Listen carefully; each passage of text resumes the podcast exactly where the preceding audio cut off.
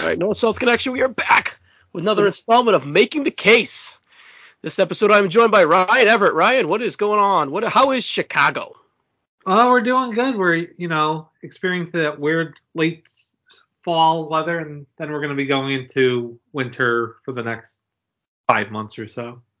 Yeah, same ordeal here in New England. Real quick, the people want to know: is Justin Fields for real, or is just a blimp on the map?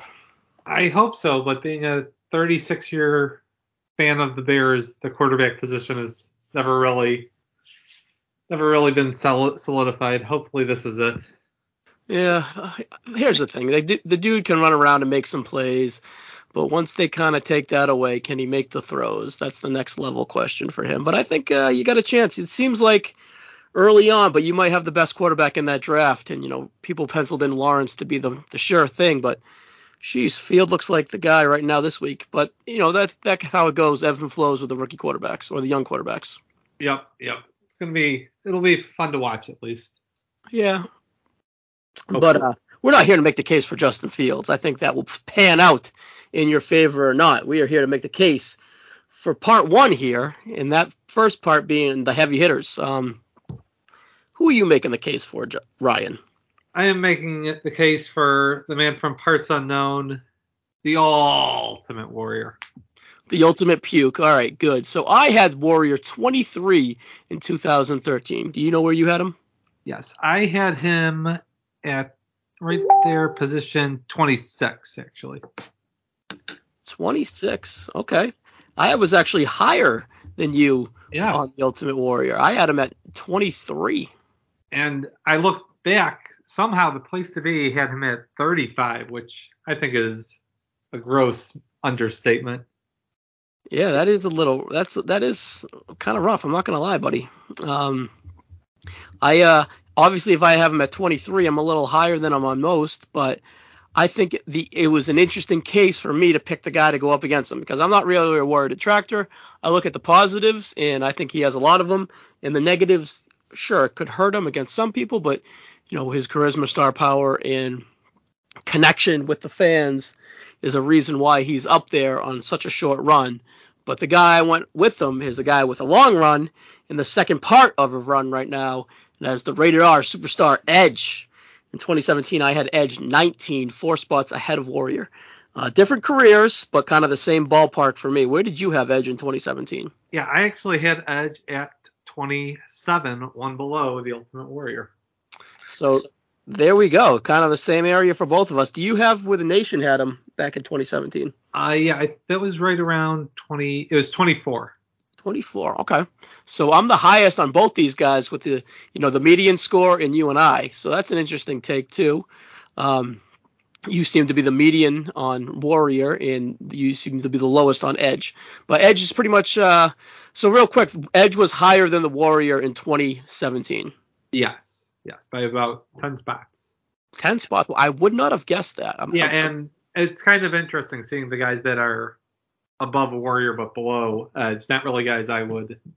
I don't know. I think maybe this time around people will look at the matches more of some of the guys like your Ted DiBiase, Jake the Snakes. Yeah. There's just the lack of, you know, type of things opposed to the, you know, the, the, nuance of really just the character and the memorability and blah blah blah. But this isn't a DiBiase or Jake the Snake podcast. This is the no, Warrior. Plenty of those on the North South connection. Yes, but here we are in November, um, mid mid November here almost, and we are about 45 ish days away from submitting our lists. I'm talking about not even starting my rough draft, but I think it's easier this time around as where we have something to work off our 2017 list. So it's kind of not as you know grueling of a task as in 17. And even if you're a newbie and you, you want to make a list, you kind of can go off the median list yeah. of everyone's score and then help you know t- tweak it with your own opinions and your own views and add the new people fresh in your mind the last five m- years too. So that's another option for you newbies out there that want to kind of jump on this project late. It's never too late. It's just late january 1st 2023 you know what i mean but tyler oh excuse me tyler oh, oh, oh i'm extremely sorry about that ryan oh no problem that was, that was that's very rude of me to refer to you as Tyler. I'm sorry. But, you know, it's been a while for me. I'm deep into football season. I'm just yakking about how I tomorrow I have my last game. I got to take a two and a half hour trip to upstate New York. Not really upstate New York, Albany, New York, but from Massachusetts. That's quite the hike for a fucking high school football game. But hey, we're, those are those are the, that's how the how it goes, buddy, and that's how we're going. But it's been a while for me. I know you and Tyler did Greg the Hammer vs. Sheamus about a month ago. So let me refresh everyone on the 10 categories we look at here. One being longevity, two, charisma, three, star power, four, flexibility, five, peak moments, six, storylines, seven, promo skills, eight, character work, nine, work rate, and 10 being match resume. So Tyler, oh Jesus, Ryan, are you ready to rock and roll again? Yep, I'm ready. All right, what do you have for the Ultimate Warrior in longevity. All right, so his longevity, it's a little uh, chopped up, but he came in in late summer of 87, right around like October, September. Started working shows then, then kind of as the Dingo Warrior to start, and then about two weeks into that, he just was the Warrior, then the Ultimate Warrior. And they kind of just had him do his squashes for a while, and he kind of built up 88 is kind of when he starts showing up on the main shows. He's at the Rumble, WrestleMania, and then he is a main star from there until uh, August of '91, where at SummerSlam he runs to the back after Colonel Mustafa and General Adnan, and supposedly Vince McMahon was waiting right behind the curtain at Madison Square Garden and fired him as they were. He was the Warrior supposedly held him up for money for to work the SummerSlam main event. So they went their separate ways for until April of 92 when the Warrior came back just as Hogan was getting ready to leave. So he's back in April 92 and he's there until uh, late October 92, right before Survivor Series, so maybe November, October. And he is fired for steroid uh, HGH was sent to his house or something supposedly, but again, the Warrior versus Vince McMahon stories, it's very contested, let's just say. So we'll give him about six months there. And then in 96, he came back at WrestleMania and wrestled until July. So, and then he was fired slash quit slash sued the company, you know, the whole trifecta there. And that was in July of 96. So he was there about four months, 10 months, or no, six months in 92, four months in 96, and then about four solid years from 87 to 91. So I'd say about just under five years total four years, ten months, if you want to be technical about it. Yeah, it we'll give, really give the five. It, it's not going to matter compared to who you. You're yeah, at, so. Edge wins just one easy. You know, shows up around the tail end of '98 ish. Uh, a few, a few, you know, a few jobber appearances before that, but um, at the tail end of '98, he, I believe, he worked SummerSlam against Owen in the mixed tag. Is that correct? But um, uh, it was nine, SummerSlam was him and Sable versus Mero and Jackie, and then at Breakdown he fought Owen. All right, so that's that. Christian uh, debuts like just dressed like Edge and stuff. Oh, nice. Yeah, so they are quote unquote brothers. They link up with Gangrel and become the Brood around WrestleMania 15. They link up with the Ministry, and then a little bit after that, they kind of break away. Edge and Christian kind of find a groove from 99 to 2001 where they are a historical historical tag team, top 10 on any list, uh, top five on a lot of lists, top three on some lists, top one on a few lists, not mine, but you know, you get the gist of it. An all-time WWF tag team with his quote-unquote brother Christian. Um, they go on to break up or split their different ways. Edge has a killer babyface rise, in my opinion, from 90 from 01 to 02, where he kind of cracks his neck at the Royal Rumble, or the no, uh, No Way Out 03 is his last appearance. I believe he needs neck fusion for the first time or back injury or something. But I really like his 0-2 run as a single guy. Uh, he's, he's, we'll get into it later with Kurt and the SmackDown 6 stuff, and uh, I think it's a really underrated, strong year for him, and it helps makes it makes his case for me a lot of uh, for flexibility and yada yada yada. But we'll get into that in a little bit. Returns around 04 uh, after WrestleMania 20. Uh, I believe we got at WrestleMania 20 we get that cool vignette, and he shows up soon after that. Kind of flustering in the mid card, wins the IC belt as a babyface, not really getting over. Turns heel, does the Matt Hardy bullshit, links up with Lita, turns into the Rated R superstar, has a hell of a 2006 or yeah, a nine, uh, yeah, 2006, hell of a 2006 for Edge. Really staples his career and solidifies him as a main eventer. He finally makes it. Obviously, Money in the Bank being key to that. Um, he kind of fluff, fluffers a little bit, gets into a little shit. He doesn't have a WrestleMania match in 07. He's in Money in the Bank.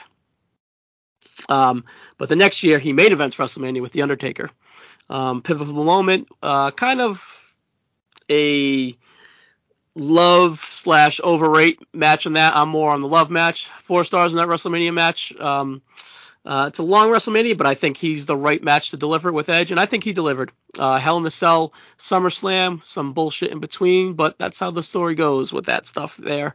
But overall, and then it gets and then he oh no, he gets hurt again. Oh, at the end of, uh, so then he kind of just mutters around in the main event scene, does fine, but you know, it doesn't really live up to the hype of 06. Gets hurt at the end of 09. No, he gets hurt in the middle of 09 was he starts a tag team with Jericho. What's it, an, an, Achilles heel or something like that? Yeah, I think it was a yeah Achilles tendon or something along those lines. So he's gone for six months or so. Returns at the 10, 2010 Royal Rumble and is back for 14 months before he gets bad news on his neck again and has to retire. Uh, in between that, he has a terrible uh, feud with Kane at the end 2010. Um, I like the Jericho stuff. It's still not neither of their great, neither of them peak stuff, but I thought it was good, solid stuff for the two, you know, awesome guys in the prime of their careers. Um, but then Edge returns after nine full years off in a surprise 2020 Royal Rumble, all-time moment. Uh, great build to WrestleMania 36. Those promos with Orton were fantastic. Real jump up stuff for Orton there too that helped solidify him as a GWWE case there, and that was kind of due to uh, Edge helped a lot there. Um, but really that disappointing WrestleMania 36 match. I went two and a quarter, but still it was bad. If they shaved off fucking 15 minutes, we're looking at a pretty good match. Only Bret Hart would give that a you know a 40 minute classic there, saying it's the best match on a WrestleMania card there. Bret, I'm sorry, brother, you're wrong there. But uh, yeah, but they would make up for it at Backlash that year. A little cinematicy. It's this is the, the dead of the pandemic, the dead of the empty arena. Um, just woof of like WWE stories there as they try to find their placing before the Thunderdome. A lot of uncertainty, but those guys go out there and have a cinematic-ish style match. A lot of kickouts, a lot of callbacks, but it was laid out beautifully, and it was a really, really great match. I went four and three quarters on match. If it wasn't like empty arena, if it wasn't like so laid out and cinematic and edited, I would have went five on it. But I really loved that match with Orton, and they made up for the the debacle that they had at WrestleMania. Um, Edge would go on to again hurt himself in that match. I want to say it was his elbow. I think he hurt there, but I'm going off memory here. But he hurt something in the middle of that match too. So you know, kudos to Edge for kind of toughen that out too and put on such a performance. But anyways, he would return at the Rumble 01 or 21, go on to win from the number one or two spot. I don't remember. He took a cat nap for most of that Rumble. Yeah. Yeah. So it was a fun Rumble, but he won. There wasn't really anyone else to win. I personally would have went Bryan, but I understand the uncertainty of Bryan not renewing his contract. But then it, Bryan made his way to the main event anyways because Edge and Roman just didn't really seem to click. Um, Edge had heelish vibes, but he was going for the babyface role. Um, Roman was on the rise in a groove, but it just it just didn't feel like it clicked at this moment um, for the two. Thunderdome, so it was still kind of yeah figure out how people were actually yeah. Edge delivered some really good promos, but it, it was just really hard to connect and dissect. So they ins- Bryan inserted himself, and it, I believe it was the right call. They would go on to have a fantastic WrestleMania 37 main event between Roman, Edge, and Bryan. Um, oh God, I love that match. It was a really great WrestleMania match right there. First match back to uh, Edge would go. I went four and three quarters on that one. We'll get into that later. Edge would go on to face Roman singles at, at Money in the Bank, the first live pay per view back from the pandemic era. I went four stars, a little long, um, but it led to the Seth Rollins feud, which I had WWE feud of the year last year. Uh, I really love their threesomes match. Them SummerSlam four stars, best match on that card probably. I really loved the SmackDown uh, September 11 ish 2021 match where uh, Edge does the stretcher job, four and a quarter there, and then the Hell in a Cell. I went five at Saudi. I absolutely loved it. Opened the show. It was an actual Hell in a Cell match that meant it. I love that feud. I love Rollins with the in-house promos. I love the the emotion and anger and everything Rollins brought out of Edge there. Um, kudos to him. I really love that feud, and I think it was underrated and underappreciated. Um, Edge would go on to move to Raw here, had an okay match, okay feud with Miz. Miz being his first feud was kind of a little surprising, but you know, kind of cool in a way too. Um, that's a match that you didn't really expect that you wanted, but they had a pretty decent three and a half star match at day one. They would go on to have a fun mixed tag match with the Wives at, at Royal Rumble, and then Edge would go on and start the AJ Styles feud. And this is where it gets a little murky. Um, the heel stuff was unnecessary in a way, but it was sudden and it just felt like why? So that was kind of like Edge. We don't really want to. Edge wasn't really being ready to be accepted as a heel or willing to be a heel by the fans, but he forced it and it would just felt forced. He would go on to make the Judgment Day, which took away from their WrestleMania match. WrestleMania match was a little disappointing. I went three and a half. It's a good match a very good to a very good match. It was just a little long, and it was the first match of a feud. And the feud really never culminated. The feud was always there to build the Judgment Day.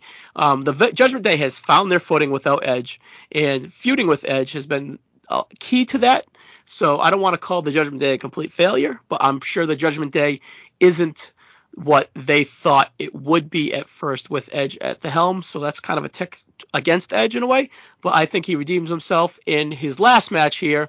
I went four and a quarter in the I Quit match at Extreme Rules this year against Finn Balor. Absolutely love the match. A little long, which is kind of the theory to Edge's matches here, but um, fantastic stuff from uh, Edge in the desperate, just the final stretch of that. I don't know if you watched that live or uh, not live or in general uh, since the current match, but um, just really the final straw of that match and the final in ring, like when they finally landed back in the ring, just the drama and everything, just just pinnacle edge there and a reason why he's on this list in my opinion so high. So i don't that's edge in a nutshell. He wins longevity. Uh, i'm to breeze through a lot of stuff since i kind of just laid out his career in a quick snippet there for longevity. So i will go back to that in other aspects here but I'm, i don't want to keep hampering on stuff. So edge longevity but uh, times three. But that's you know yeah. that, that is what it is. You know that's that's an easy one for Edge. So I kind of just skated on a bunch of stuff, which I'll kind of dip my toes into in other categories as we go along. But what do you got for the Ultimate Warrior and charisma? I think this might be a high one. Yeah. So I mean, charisma. You know, you could describe it however you want, but just his ability to connect with the crowd. Like I'll talk about promos later, but like just his ability to coming out to the ring, the running, the constant motion, you know, slamming his head and shaking the ropes and everything. It was just so such a different experience than so many other guys. You know, even like you know the Rockers would run out to the ring and stuff, but it wasn't the same as this guy because he looked like a maniac, like he was going to kill you, and it definitely connected with the crowd to the point where you know, pretty soon he was competing with Hogan for pops, which was unthought of in the, eight, the late 80s for some other person to be getting Hogan level pops, but the Warrior was definitely doing it. And he kept it up. I mean, his style didn't really change anytime, even in his two comebacks. You know, 92, he changes his appearance a little bit. He had like the shorter hair and the body suits painted on, but you know, still the same act in the ring. And even into '96 when he made his his ill-fated four-month appearance, he still was, you know, look at you could watch the WrestleMania match. It still seems like classic. It's a classic Ultimate Warrior squash, just with a pedigree at the beginning, but you know, it's that same pace throughout the whole match, which made him stick out so much more than most of the guys at that time. Yeah. Um, this is easy easy warrior for me just because it's he's just so charismatic. That's why he got over. But you know, Edge's charisma is nothing to sneeze at. Um, if it's with the Brood, like I said, um, it would shine. The head nod, the entrance with the Brood, that's just such a memorable entrance, and Edge was a part of that. I'm sure it kind of helped him find himself too, with presence and everything, with just so much you know ambiance around him and everything. And that just the charisma leading to the tag team with Christian coming out of the brood, where the just the five second poses, the the timing where he would shit on the crowd. Every time he would suck the crowd in and then shit on them, it was knew it was coming, but he found ways within his charisma to get there and deliver it perfectly. If it's you know dressing as Elvis or looking between his legs with a you know the the fucking 1986 Buckner or whatever. So it's just kind of that's his charisma really helped get him over. And then charisma helped really solidify him as that cool, cool mid card babyface on the rise, winning King of the Ring. And it just he just felt fresh and cool in 2002, where he was literally a white meat babyface in a land of giants. You got Hogan, The Rock, Flair, you know, you didn't think he was too cornbally at times? Stone cold. Ah, I think that he was in a way. I think the cornballness, like, kind of. I felt it when he returned. Really, okay. you know, because. Yeah. I felt I felt like he was corny when he would try to move up the card, but when he's just that dude teaming with Hulk, he just felt like a happy-go-lucky guy. But yeah. when it, yeah. you know when he, he had that nice slow burn rise up the card because he's a Shawn Michaels return, Triple H, all these guys, Kurt Angle, all these guys around him, right? Eddie, Benoit. So he wasn't really needed to be that guy that he was super needed to be in 2004 when he would return. That's where he felt forced, and that's where he felt corny, and that's where he had like Jeff Jarrett vibes to me. You know what I mean? Right. But yeah when he was just in the Attitude Era or the early Ruthless Aggression era, and there was so much star power, he just felt like he was on the rise, a future star, and he could be that mid card guy. And I think he excelled at it. But yeah, sure, was he corny in spots? But I don't really think that. I th- I felt like against Kurt he belonged. You know what I mean? In 2004 and five, I don't think he was really felt like he arrived until he really got with Shawn Michaels at the tail end of that. You know what I mean? So I, I get what you're saying. I felt cornball vibes from him in the past, and I would again I would feel him like oh 2010 late 09 is when I would feel that cornballness again. You know what I mean? Like when he returned from the Rumble or right before he got hurt. That's where I felt that corny ballness too, but not really, not really when, it, especially kind of right before he hurt his leg or his knee or his neck, whenever with Christian. That's where I kind of felt a little cornballish. So I, I know that he has that cornballish in him, but you know what was cornballish was when he fucking feuded with Regal. That sucked. Yeah. You know? Yeah, that's what I kind of think of like babyface. Yeah. I guess when that sucked. SmackDown, it kind of evens out. Yeah, well, like I'm talking post post that stuff when he when he when he was with Regal and kind of doing the, the the goofy gimmick without really Christian around. The comedy is is a lot of it is at that part is Christian and Edge 50-50, kind of a little more Christian in my opinion, but they needed each other to get there. Coming out of that, they weren't ready to kind of break through, but Edge found his footing really on SmackDown post that. So let's just put it this way: under Heyman, he didn't feel corny. You know, if you know what I mean. Under yeah. under Gewirtz on Smack on on a Raw, he kind of did. If that kind of makes sense to you, because that Regal stuff to start O2 was rough. You know, like that was that just felt forced and blah. But I don't know. It, go, it Evan flows, and then the charisma in the rated R superstar with Lita, you know, unbelievable. The charisma with with Vickie, unbelievable.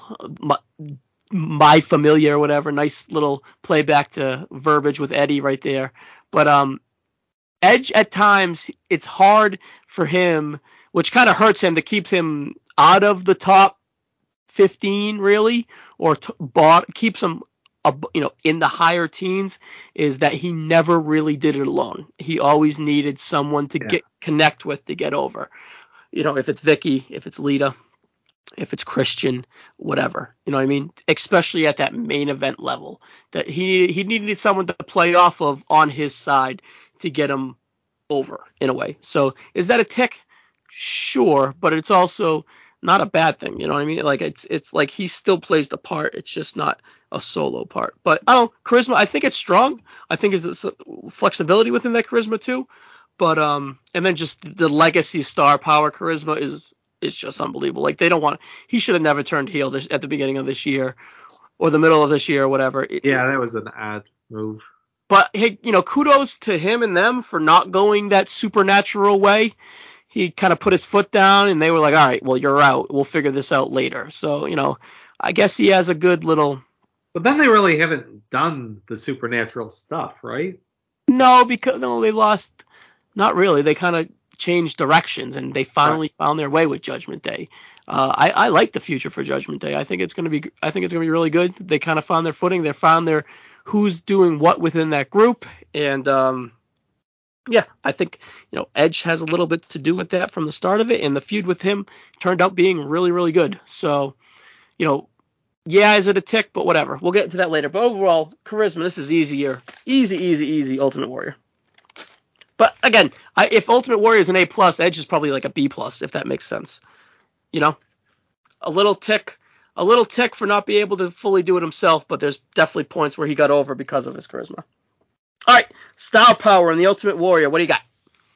Well, I think this one, I mean, it's kind of like a lot of what I'll be saying about him. It's the shooting star effect, but absolutely from I, I would say SummerSlam '88 until 90 SummerSlam 91, he's never lower from that point than the third baby face and really starting at WrestleMania, well, right before WrestleMania 5, when Savage turns heel, he's the number two babyface in the company. And it's really not even close to who's next. And then late 89, like he main events the 89 Survivor Series. I mean, Hogan had a big match earlier, but the Warrior ends it. And I'm pretty sure outside of WrestleMania 4, that would be the first time there's a pay per view with uh, not Hogan in the main event. So that's quite the the right the shine that they're giving him. And then of course WrestleMania he wins the world title against Hulk Hogan, like iconic match at the Sky Dome. So he was the the man in the company. I mean, Andre had beat him at the main event, but this was the first time Hogan lost clean, you know, in the era of Hulkamania. So they don't they weren't just doing that for anyone. They thought the Warrior was going to be their guy for the for the 90s and they pushed him as that for at least the first couple months. He's you know, he's doing all the talk shows. He's on Regis and Kathie Lee. He has a music video with Phil Collins. You know, he's they're putting him out there as their number one guy. And you know, while Hogan was out filming uh, this time I think it was Suburban Commando. You know, the Warrior's the man, and Hogan comes back, and you know, there's kind of differing opinions on what happened next, but you know, Warrior starts to kind of take the backseat to Hogan, but you know, he's still the number two face in the company, just behind Hogan until SummerSlam when he leaves. And then when he comes back, though, he comes back like almost in place of Hogan. You know, he comes out, helps Hogan at WrestleMania.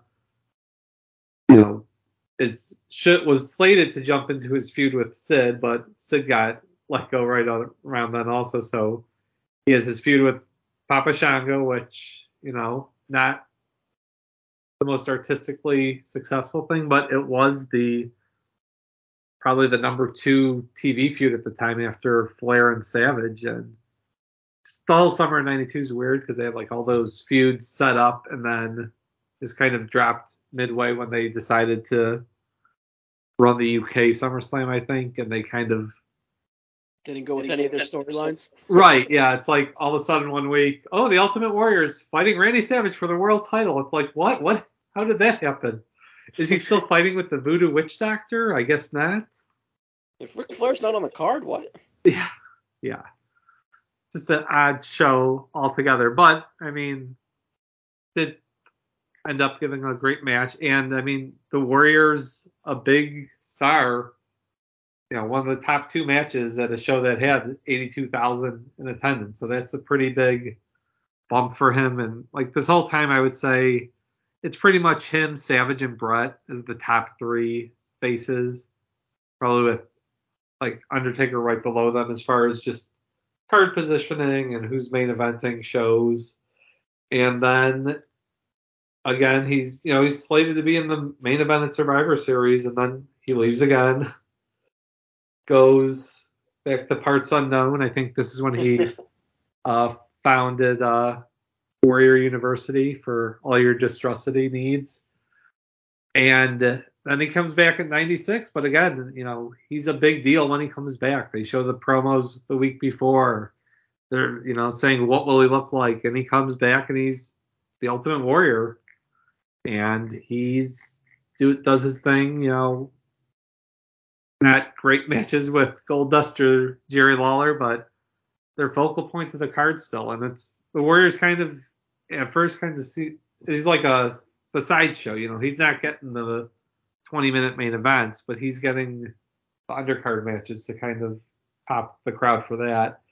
And then it looks like he might be starting to move back up because they set up International Incident with him, Shawn Michaels, and Ahmed against Camp Cornette, but then his uh, suspension, firing, quitting, suing, asking for time off because his dad died, but Vince didn't think him, and his dad were friends even or were close. It's for whatever reason though he leaves and is gone. And then I guess I should add though that he does come back 2014 as the headliner for the Hall of Fame class. So it would still show to his star power that you know here with Jake Roberts and uh, Scott Hall that you know Warrior was the man to lead that crew, and then has a promo on Raw, and then drops dead of a heart attack less than 24 hours later in one of the craziest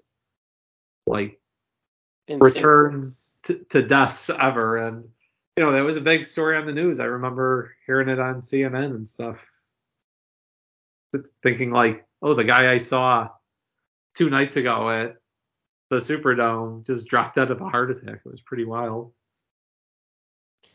Yeah, that, that's very very sad to you. I remember I remember reading it where I I remember where I was at work reading it what happened. So it's kind of super insane. All right, Edge and Star Power. First off, I believe Warrior should win this. He's from a bigger era. Um, yeah, the Attitude Era is the same size as the Golden Era, sure, but Edge is, you know, at the very early stage of his career here. Um, his rise is in the ruthless aggressive era, where it's not as big as the 80s. And then the uh, his kind of main event scene is what end of the ruthless aggressive, beginning of the PG. So again, not the yeah. best time in company history, but he is a a very popular tag team within the Attitude Era, and even a very household name for the biggest time you know, 2000s er, is the most popular year in company's history, almost, if not arguably almost, you know, one of. And he is, you know, a top tier tag team and a memorable memorable tag team. He's a household name. Edge isn't a name to sneeze at. He's definitely a household name for sure. Um, just not on the magnitude of Ultimate Warrior.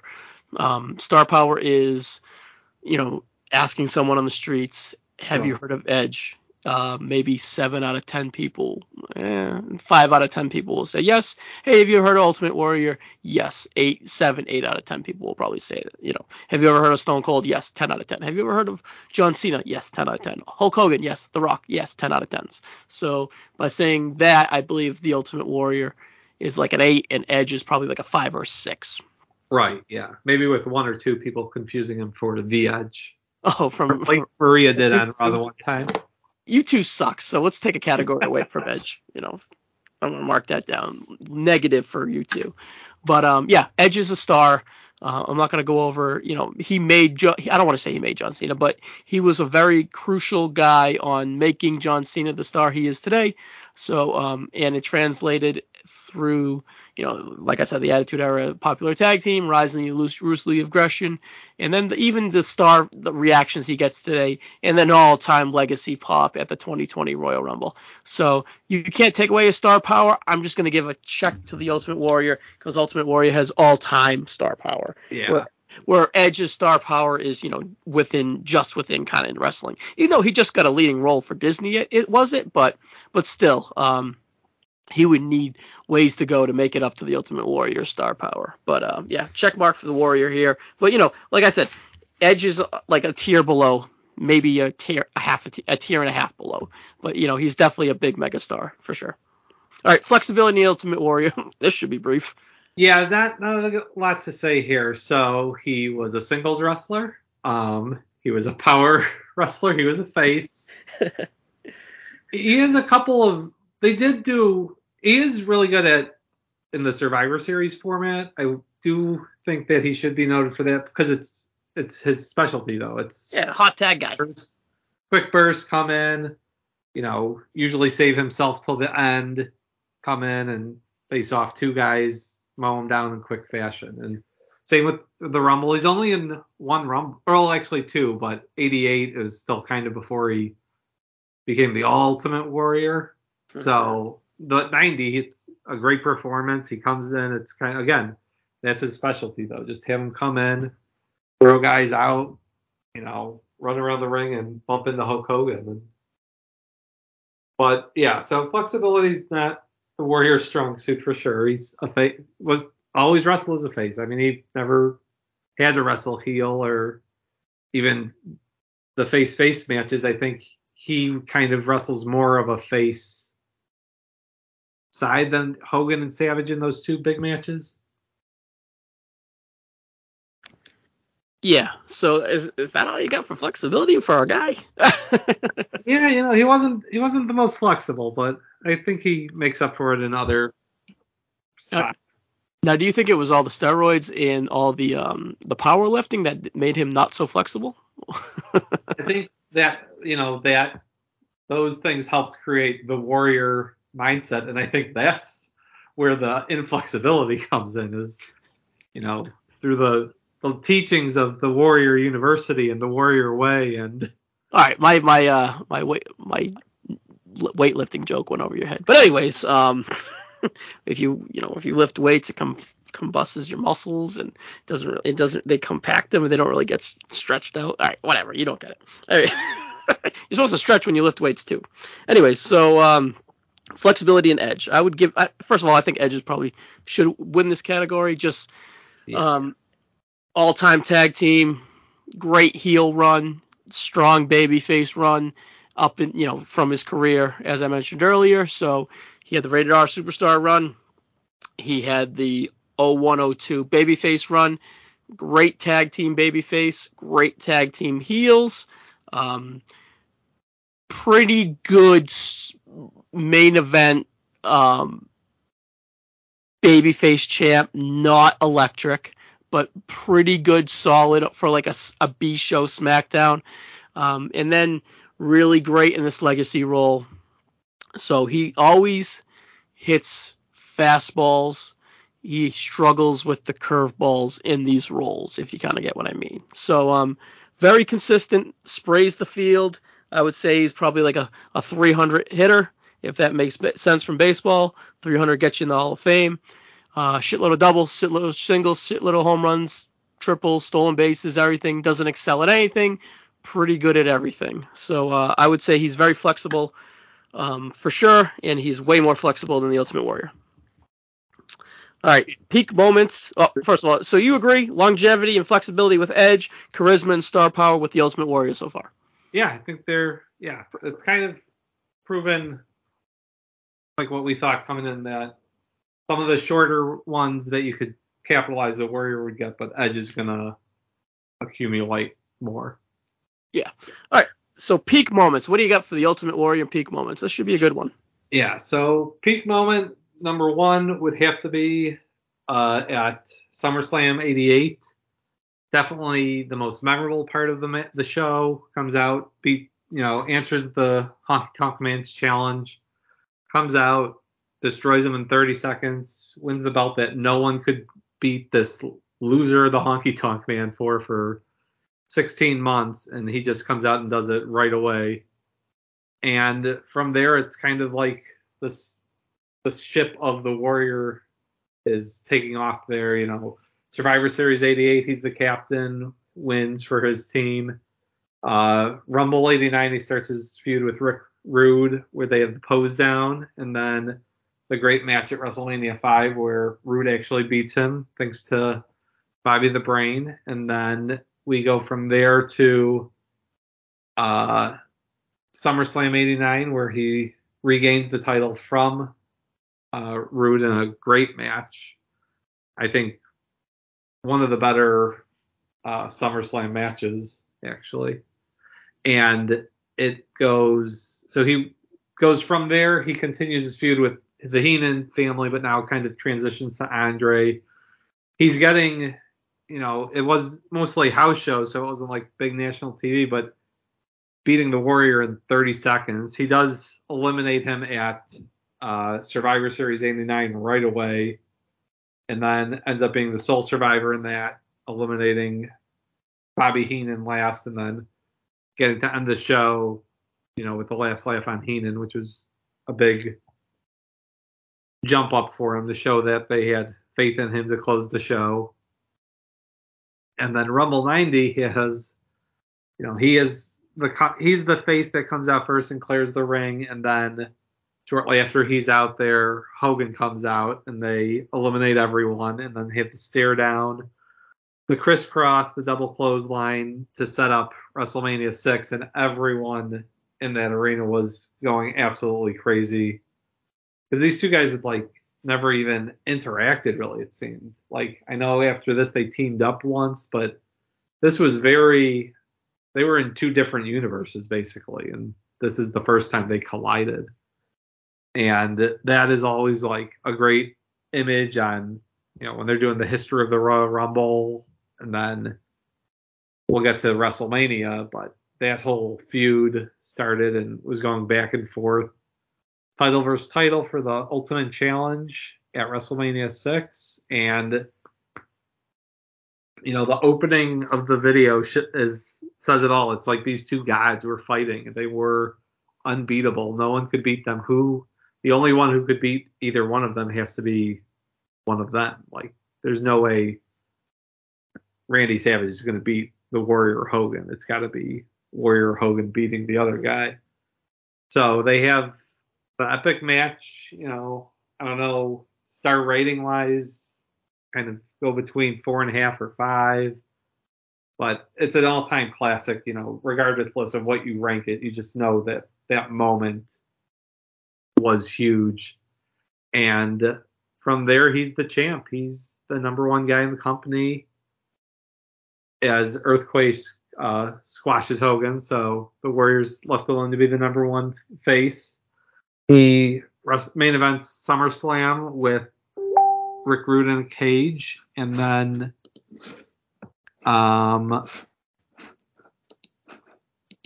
after that it goes on. He goes on to Survivor Series 90, has the great team with the Road Warriors and Kerry Von Erich, and they take on the Perfect Team. He wins that, and he goes to the Ultimate Match of Survival, which him and Hogan win at. So it looks like they are, you know, this is their moment where they're a nice team and happy together. And then from there, he has the title match at WrestleMania. Uh, not, uh, sorry, the Royal Rumble 91, where he loses it to Slaughter, even though he's got his sweet um, American flag tights and leather jacket. And then from there, he goes to what I will still claim is my favorite match of all time, the retirement match at WrestleMania 7, So against okay. the the Macho King, and just an amazing, amazing match. You know, I think the legendary status is helped partly by the aftermath with Savage and Elizabeth, but the match itself is great also, and Warrior does more than his share. You know, he's not getting carried. He does his part for sure. And then he kind of goes into the a feud with the Undertaker, and they actually even hinted at it like a week before, saying the Undertaker was measuring the Warrior to uh, bury his career. So then they start the feud right after some, uh, WrestleMania, where Warrior gets locked in the casket, and then it never really gets blown off proper. They have a couple house show matches, but then he teams with Hogan at SummerSlam 90 and or 91, and I'm I still don't get why they didn't just do. I know you didn't want Undertaker to lose, but he could have been brought to the back or something. If they just had Slaughter and Undertaker versus Hogan and Warrior, or you know Slaughter, Mustafa and Undertaker versus Hogan and Warrior, would have I think looked a lot better than what they got. But anyways, Warrior leaves then, comes back at 92 and makes like the first ever huge out of nowhere surprise return at WrestleMania. Like any other time someone came back at WrestleMania, it was usually announced, but this was like no one. I mean, I was six, I wasn't on the internet, but I didn't know that there were no hints to it on the TV show or anything. So it was Herb Coombs probably know. yeah, he probably did, but he thought it would be uh, in the Northern Northern Ontario Wrestling Association or whatever. Uh, so he comes back though, and like I said, Hogan's gone, so he's flipped right into the number two face behind Savage. You know, with Brett and with Brett right behind at three, I would say going into the summer of '92, and then you know main events, the huge uh, SummerSlam, maybe not main events, but is one of the featured matches at SummerSlam '92, and then once again goes to back to parts unknown, his Fortress of Solitude, and then comes back in '96 though, and again they make him a big deal. You know, he's getting the promos before WrestleMania, squashes Triple H, and then has two mid card feuds with Goldust and then with Jerry Lawler, which aren't great, but like I said, it was just to kind of get him on the card and have him do matches where you know he's going to win, but people want to see it anyways. And then yeah, then he goes away until again he comes back at WrestleMania 30 for his Hall of Fame induction and the speech the next night on Raw. So quite a bit for not the longest of careers. Yeah, for five years or whatever you said. All right. So peak moments with Edge. Uh, really just the Brood, uh, the Hardys, the Ministry, um, the the Hardy, inv- or the Terri, the Tit, the Terri Invitational tables match was it? What was It's Ted, get it, bro? It has attitude.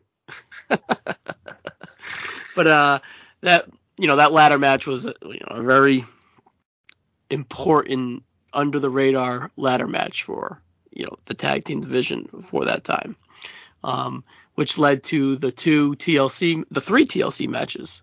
Um, the first one just be was it the first one at TLC? What was the first one? Just tables was it or whatever?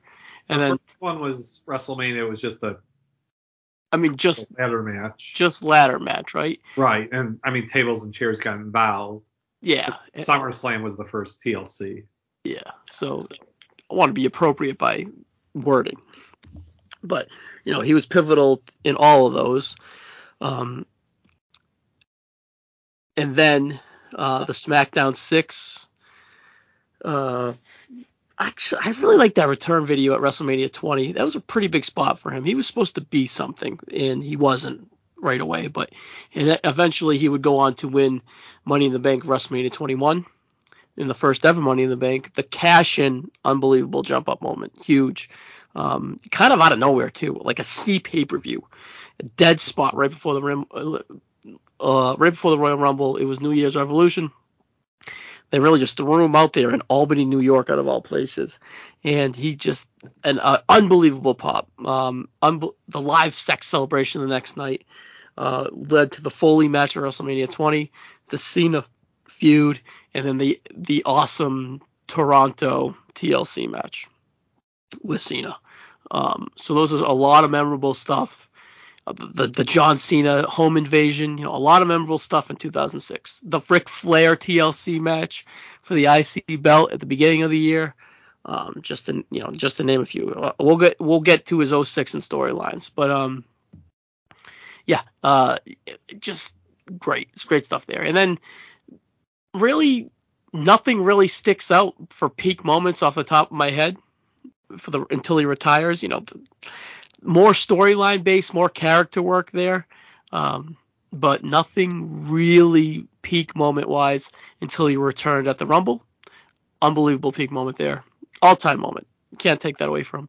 The Backlash match, the promos leading in, uh, winning the Rumble again the next year main eventing WrestleMania again, um, main eventing the first live event show, um, and then the Rollins Hell in the Cell peak moment. Uh, kind of what where we're at. A lot. He was very storyline based, very match based, and peak moments. I would just say. Um, the peak moments being cashing in Money in the Bank, the TLC, like the Jeff Hardy uh, spear. Sure, um, yeah. you, you know that's that's definitely a peak moment for him. Um, a lot, you know, just I I can't make a case to beat the Warrior, but I can make like a B case where it really wasn't that bad. Like he he it definitely helps his career, but the Warrior should win this just based on the the the magnitude of the stuff he got in in short in his short run is due to his peak moments. You know what I mean? So It's, it's it's Warrior, but I think Edge. You know, I don't think it's like a small check again towards Edge. I think it kind of helps Edge against a lot of guys. yeah, I think most guys that would his Peak would oh, win. would hit like yeah, Money in the Bank, the 2020 Rumble return. I mean, those were huge, huge moments. So he deserves his praise, but I mean, the Warrior was because Edge was he was one of the main guys. He was never anointed the the guy. Yeah, he's the, he's the bridesmaid, 100 all the way. Right. But he's a very very good bridesmaid. Yes, yeah. yeah. And it's kind of funny too, where Warrior was never really the guy besides that run he got. You know what I mean? So he didn't really live up to it, kind of like Edge in a way, but just the, the magnitude of Warrior, you know. So, anyways, we'll get into that later for maybe tiebreaker stuff. But anyways, storylines. What do you get for the Ultimate Warrior and storylines? All right, so yeah, he came in. He was just kind of this guy destroying people. The first feud he gets into is with Hercules. Something about pulling apart a chain. They have a not great match at WrestleMania, but yeah. you know, it is what it is. It's his first pay per view match, so we'll give him a slide there. And then from there, he kind of morphs it into a feud with Bobby Heenan. He has the series of Weasel matches at house shows where you know he puts out Heenan and then puts him in the Weasel suit, and Heenan looks around all foolishly. And from there, I'm guessing he he feuds a little bit with Honky Tonk Man after he beats him for the title, but those are kind of just rematches. It's not like it's a real deep blood feud or anything. And then it kind of as he's the IC champ, he starts a feud with Rick Rude, and that goes from Rumble 89 all the way through to SummerSlam 89, where you know he loses the belt, wins it the IC belt, wins it back, and then from there he goes into the feud. He continues the feud with the Heenan family this time through Andre, and then Heenan himself. And then after that kind of just ends towards the end of '89, you know, with Survivor Series, I guess was the final big blow. And then from there, he's just kind of floating for a little bit. But at the Royal Rumble, he gets in contact with Hulk Hogan, and that builds that storyline for the Ultimate Challenge, where the Warrior and Hogan must fight to see who is the true God. And he wins, and after that, he is the defending champ. And I think he's one of the guys where it showed maybe it's better to be the chase than the the champ because I think it loses something with him just being the world champ. It's like who else who's going to beat this guy now? Like he beat Hulk Hogan. Does Rick Rude, the guy he who we've seen beat before, have any chance? So I think right away they should have gone with Earthquake versus Warrior. I mean, you were saving Warrior for Hogan, but this was a new guy at least who could be a challenger. But that doesn't really work out. So he kind of is feuding with with Perfect, kind of feuding with Demolition through the Legion of Doom. That I know was kind of a match around the card at the time. And then from there, all of a sudden, Sergeant Slaughter is made number one contender because he has Iraqi boots now. And the Warrior loses the title at the Warrior becomes very patriotic for a few weeks and then loses the title at Royal Rumble 91. And then he loses because he wouldn't give a match. He wouldn't promise a match to Randy Savage. So Randy Savage makes the greatest run in ever with the huge light light stand, and then later with a the scepter shot that is just amazing, and that puts the Warrior into a feud with him, a little insta feud, and they decide that the WWF isn't big enough for the both of them. There has to be a retirement match at WrestleMania. Like I said, they have one of the all-time classic matches, and you know they built it up that one of these guys was not going to wrestle ever again, and they say that storyline in the match. You know, the five elbow drops, the two gorilla press slams that don't finish it. It's crazy. And from there, Warrior gets into a storyline with the Undertaker, where he's feuding with him, gets buried by him, and then or gets locked in the casket by him. So they have their feud, and they have house show matches, but it doesn't really peak. And then at Survivor or SummerSlam '91, is teaming with Hogan again, this time against Slaughter, Adnan, and Mustafa, and ends by chasing Adnan and Mustafa to the back with the chair and in kayfabe, in kayfabe just ran out of the WWF that night and didn't come back until six months later at WrestleMania 8, where he runs out to help Hulk Hogan against Sid and Papa Shango. From there, he starts a quick two week feud with Sid, but then Sid is fired, so once the tapings with him run out, that feud is dropped, and Papa Shango starts cursing the, the Ultimate Warrior. And supposedly, this is a storyline that the Ultimate Warrior had a lot of creative hands in, which does not surprise me. As he is possessed and bewitched by Papa Shango. And again, this one doesn't really end anywhere, it just kind of fades away. And then he goes into the Randy Savage feud, which featured Ric Flair and Mr. Perfect both saying that Mr. Perfect was being paid off by either Warrior or Savage. And then they're involved in the match at SummerSlam. And Warrior like befriends Savage and they're about to team up and go against uh, Flair and Razor Ramon, but then the Warrior leaves again. Ending that storyline leading to Mr. Perfect's return though, which is kind of odd. And then going to 96, he comes back. Just to, the storyline was the Ultimate Warrior is coming back, and comes back and defeats Triple H, and then gets into a feud with Goldust over the IC title.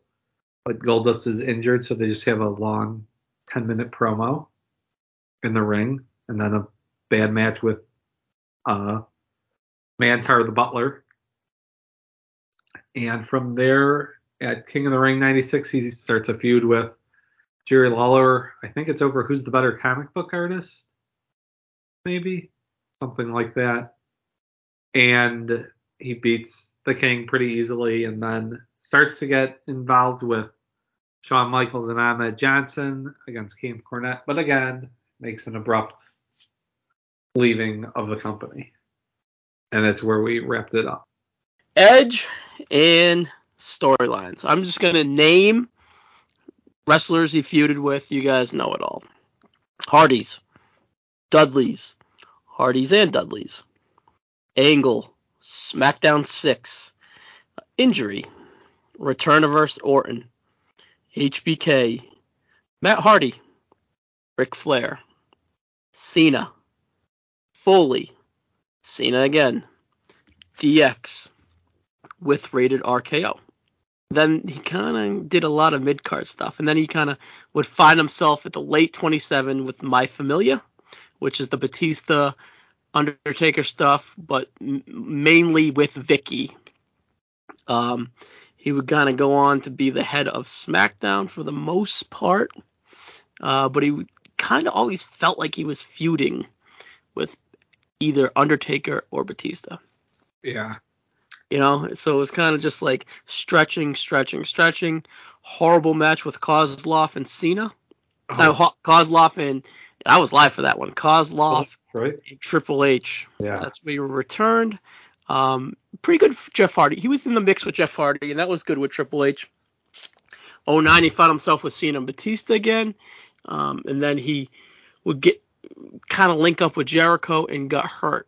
After linking up with Jericho and getting hurt, he would return, face Jericho, win the Rumble, face Jericho at WrestleMania, and then he would kind of find like he was then he became buddies again with Jericho, the Nexus stuff, um, the, the terrible Kane stuff, uh, closing his career with like Ziggler was really good.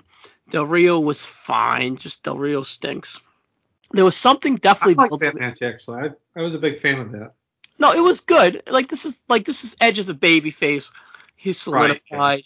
He, you know, this is where he was kind of catching his groove as a baby face, in my opinion. Like he was a solidified star.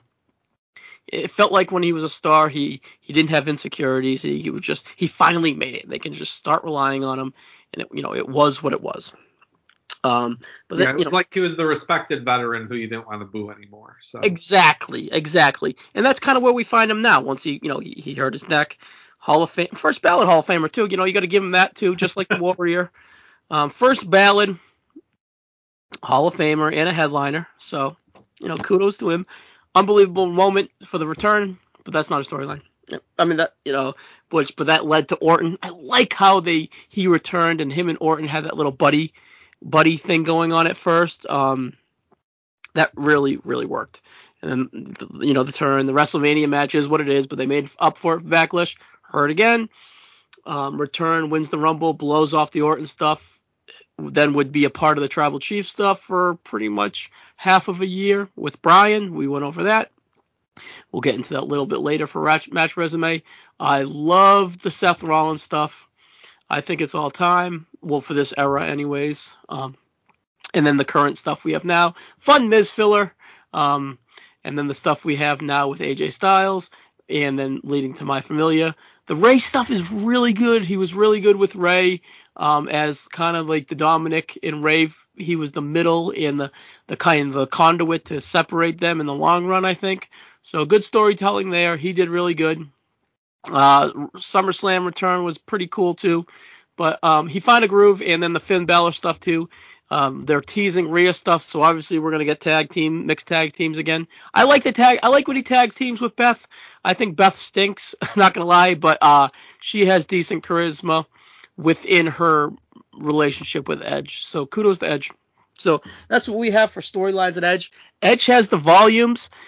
Um, Warrior has the money, if that makes sense to you.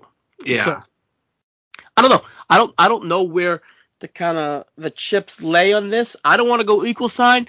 I may go. I may lean Warrior just because the mag- magnitude of it all. But you know, Edge was very crucial to Orton. He was very crucial to um, Matt Hardy. He was very crucial to John Cena. You know, see, coming back and getting a fully return match is huge. Um, the DX stuff is whatever, but it you know it's there. The Orton stuff late, the Rollins stuff late, the Roman Reigns stuff. He was a you know he added star power to the Tribal Chief. Um, the Hardys and Dudley stuff is all times top tier tag team stuff. The Kurt Angle stuff is fantastic. Um, the SmackDown 6 stuff is all time tag team stuff again, but the Warrior is money. Where do you lay? Yeah, I think just the strength of uh, WrestleMania 6 and WrestleMania 7 storylines, I think, are just so, so huge that Edge can't touch that height. Yeah. But Edge hits a like, do Edge, okay, so Warrior has two Grand Slams do Edge's triples and doubles add up in any way? I say no, but I think it's not as big as a check mark as you would seem. Like Edge does again, kind of Warrior wins this. I'm not saying that, but Edge kind of Edge deserves credit too, if that makes sense against against the other guys. You know what I mean? Yeah. No, I think yeah. I just, like I'm saying, Edge has a strong case, just not against the warrior yeah. here, unfortunately for him. And again, this is why he is bottom teens, early 20s for a lot of people, you know? Yep. All right, so we are sitting at 4-2 Warrior right now. What do we got for promos? Can we make a straight, can, you know, can we make a make a uh, comeback here for the uh, rated R superstar? What do you got for promos? This is an interesting one, you know? Yeah, so Ultimate Warrior was not going to give you the, the 20 minute promo to start SmackDown, you know, mainly because he was never on SmackDown, but, you know, he was never going to give you this show setting interview. He was going to give you his 30 second clip of just shouting nonsense, but, you know, if it was, you know, the Ultimate Warrior was coming to the Rosemont Horizon to face Rick Rude, Warrior, come in here, what do you have to say about it? he'll yell for 30 seconds and you won't know what he really said, but you want to see him kick Rick Rude's ass. So his promos were effective at the very least, I will say. I won't, you know, I'm not going to say he's a 10 out of 10 on promos, but they were effective in their own way. Um, I, I'm to lean edge here, but the Warriors are kind of more memorable in a way, um, good or bad. Um, hard to say Warrior is a great promo, but like you said, he's an effective promo that you are drawn into 100%. So even if you think he's a terrible promo, you're still probably drawn to him in a way. So that's that's an interesting, you know, curveball there. Uh, Edge is a, you know, I would say he's a really good promo, to a very good, to a great promo. Um, even he's like totally reeking of awesome this show. you know, I, I say that was my well, I was just talking about like that phase, you know, the, with the photographs and stuff. I would say that was. You know, the, that's where we kind of got over as a tag team. Right. And then they go on to have a network show with it pretty much too. 20 years later, is kind of a kudos to him in a way too there with that. And then really, I don't want to go through the career. You get the you get the Cena stuff with the dad. You get the Cena stuff in general. Promos help make that feud there. Um, the come on, the feud, the the Matt Hardy promos, you know what I mean? Like the Matt Hardy emotion, that stuff was really cool too. And then the Foley stuff. You know, Edge really went to a new gear there. Foley brought out the dickhead, ultimate opportunist, rated R superstar guy. You know, within the promos, and, and they matched it in the ring, but that the ring intensity was due to the promos, and it was it was kind of a quick feud too. Really, you know. Yeah. February March WrestleMania, and it real you know what I mean. So they kind of danced around it too in a way. And then I forget to do the like I haven't brought this up yet, but them teaming post WrestleMania for the oh, All yeah, Stand. W. I was going to get to that with match qualities, but those two together with the promos there that's an underrated, un, you know, forgotten about thing that should be on Edge's resume too. Of course, it's on Foley's resume too, but you know, Edge was definitely there too. They Jesus Christ, Terry Funk, fucking, and Tommy Dreamer. You know, I mean, they brought those dust. You know, Terry Funk's an all-time guy, but they dusted those two off. Yeah, 62 though, or whatever he was. Yeah, they, they dusted those two off and delivered in that setting is really something to, to you know shake a stick at. But and then I just want to hammer home how good of a promo he is since returning. He was fantastic in the empty arena pandemic era, where he would just sit down and have those talk to you promos. And you know, the pandemic era was full of zoning out watching, where you would you chime in, but like there's no emotion. It's just like, all right, can I really watch Alberto uh, uh, Andrade and Rey Mysterio have another match on Raw? And it's just like, ugh. But then Edge would come on and he would just suck you in for fucking ten minutes, and you'd be like, oh shit, it's an empty arena. I just watched this fucking guy you know, speak to me in a fucking chair with a light on him in an empty arena, in a ring, in an empty ring with no one around. It was probably shot at like two in the morning for all I know.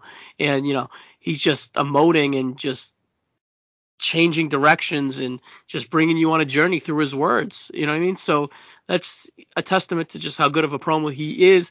And then look at him, all these acting stuff he's getting too, where he gets knocked for being a terrible actor in ring, emoting or whatever, but then he lands all these films and you know gets all these. Now he's in like this leading role for this like Marvel Disney thing, and I'm naive to really describe it because I really don't know. But for him to land a big part like that, you know, it's due to his acting chops, and that's kind of due to his promos. I think Edge wins this one in a check mark. Uh, yeah, Warrior, uh, Warrior has had his moments, but this is Edge in my opinion. Yeah. Have you seen uh, Money Plane? No, what's that?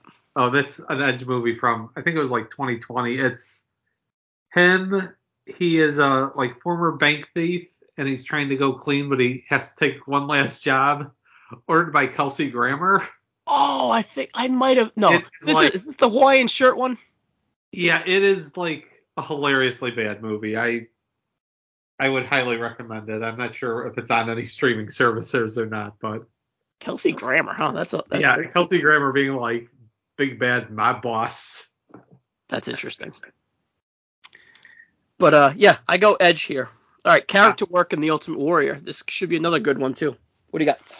Yeah, so this is again just kind of his character is just this crazed maniac from parts unknown who never really says why, but is here to just destroy everything and take his spaceship back to parts unknown. I know he's said a few times early, but then it just becomes be the best wrestler and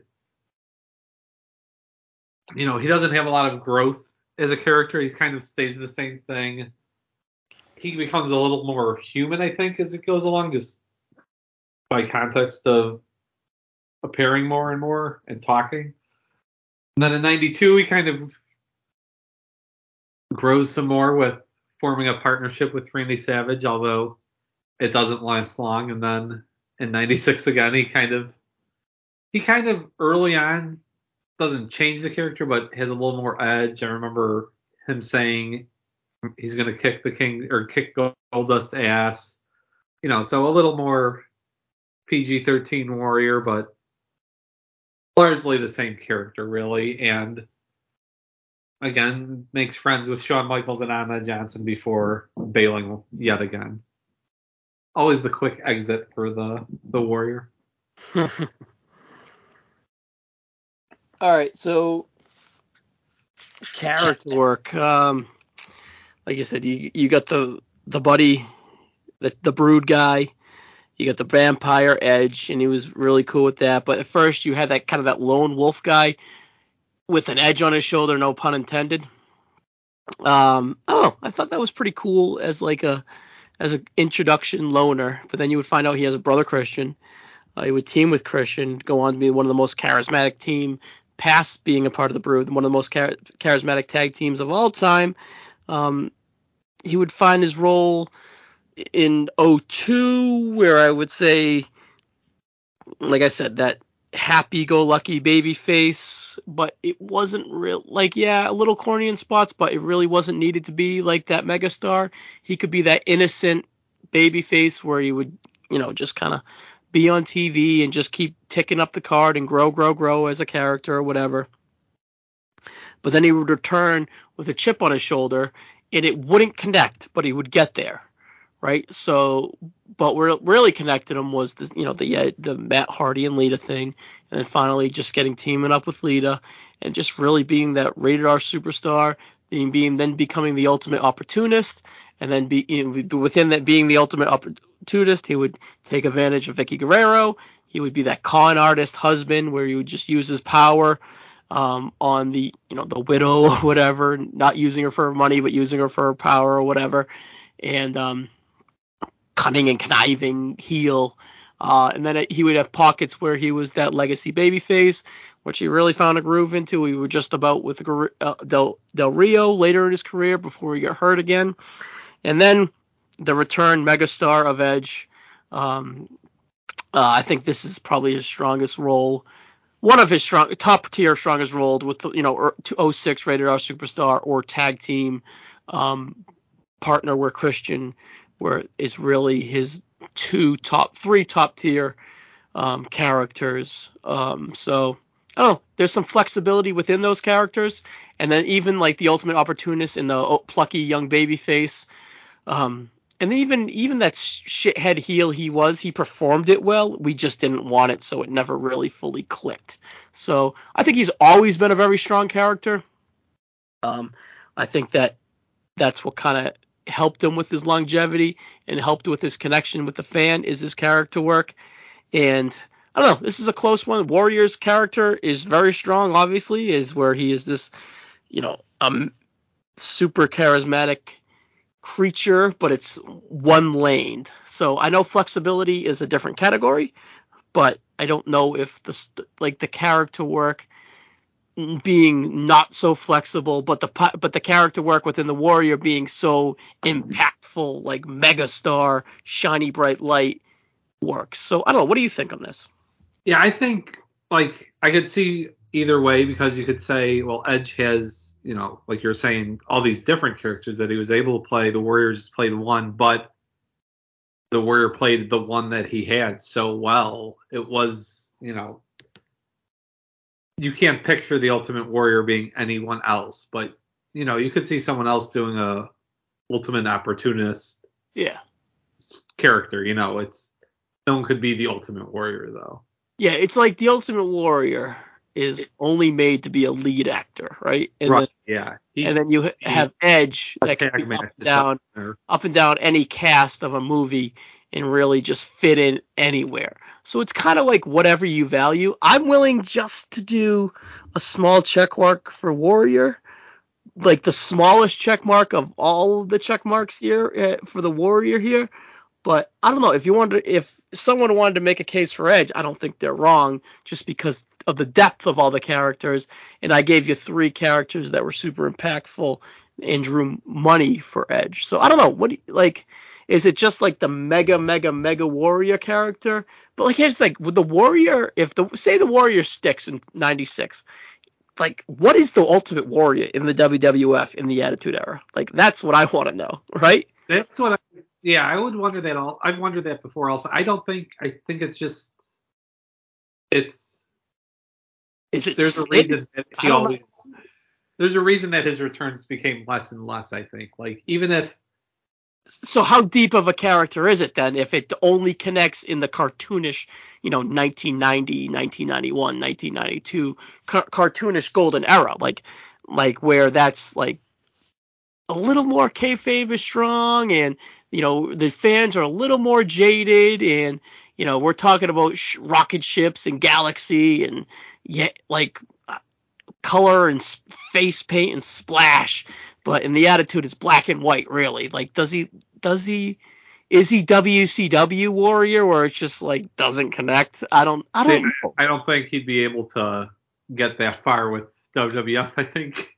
Yeah so like but so it's kind of weird. Yeah I don't know if so if he's not able to adapt, like like here, like Warrior in the PG era, say we plop him in 19 in 2010, he's a home run, right? Like he's John Cena on steroids in a way, right? So I could. Yeah, right. So I see him working there, but like his that's where I was like that's where I want to talk about the flexibility of Edge does it way more than the magnitude of Ultimate Warrior when Ultimate Warrior was kind of pigeonholed in his I don't want to say pigeonholed because he was very impactful but like w- would he have not worked in other eras so I don't I don't know that's like the only case I would make of the flexibility of Edge to now be on his you know third def- different decade you know you got the late 90s the early 2000s and then we are here where Edge constantly worked for the most part as a character. I never thought Edge didn't work as a character. There was there was always peaks, but the peaks were at like eight and nine, and the valleys were at like six and seven. So he always worked, but would like did he not work to the like I don't know if like the Warrior I don't know. It's hard to explain, but you get what I'm the sentiment I'm trying to say here. Right. I would also say like you were saying with the peaks and valleys of Edge, like the Warrior always the character even in 96 when he was a little different the character was always in, so in your face so intense that it kind of it was such an overwhelming force Yes. But I know. All right. Well, my my gut and my initial reaction was small check check mark for the Warrior. Do you want to go with that or what? yeah i think the warrior is just so like i was saying intent you know such a huge character on any show he was on whereas edge and you know it's no fault to edge that you know that was the role he was told to play in you know 90 98 99 2000 you know he's a big featured guy in 2000 but he's not Yeah, he's also a guy. puppy, you know. right yeah So I don't know. I think that it, it's whatever you value here. I think we should value the more impactfulness and the character work for Edges. I mean, for the Warrior, is just so strong to his case, and this is a strong case. Character work is adding depth to the case for Edge, but just the magnitude of the Warrior's character should outweigh Edge's variety of characters and like longevity of characters. So I do agree that small check mark Ultimate Warrior. All right, work rate. How is the Ultimate Warrior in ring, and what is he shoulder blocking great at? all right well i do think that he his work rate is a bit underrated Yes, I I, agree. a, a lot of it is thanks to you know the uh, the self destruction of the Ultimate Warrior DVD and just the uh, the dirt sheets, you know, view of him throughout the 80s and stuff. You know, always saying how the anabolic warrior. That DVD sent, you know, everyone talking about how horrible a worker he was, but I mean, you look at his matches, which we'll do coming up, and I'll just say like there's none of those matches is he really carried in. You know, he's hanging in all of them. It's not, you know, like 1988 Lex Luger where Ric Flair is doing a lot of the match for him. It's the Warriors going in there with guys just as, you know, maybe a little more skilled than him, but he's able to hang with them. You know, he he gives just as good as Hulk Hogan in that match. He has the match with Randy Savage where they're both going all out. Now he's not the guy who is going to give you a, you know, a three-star match on Saturday night's main event. Or. He is strictly a pay-per-view big match performer. So that kind of hurts his case with work rate. And you know, in the ring, he only really had the one style. He could go a little longer and work, you know, but he still wouldn't be the face in peril that often.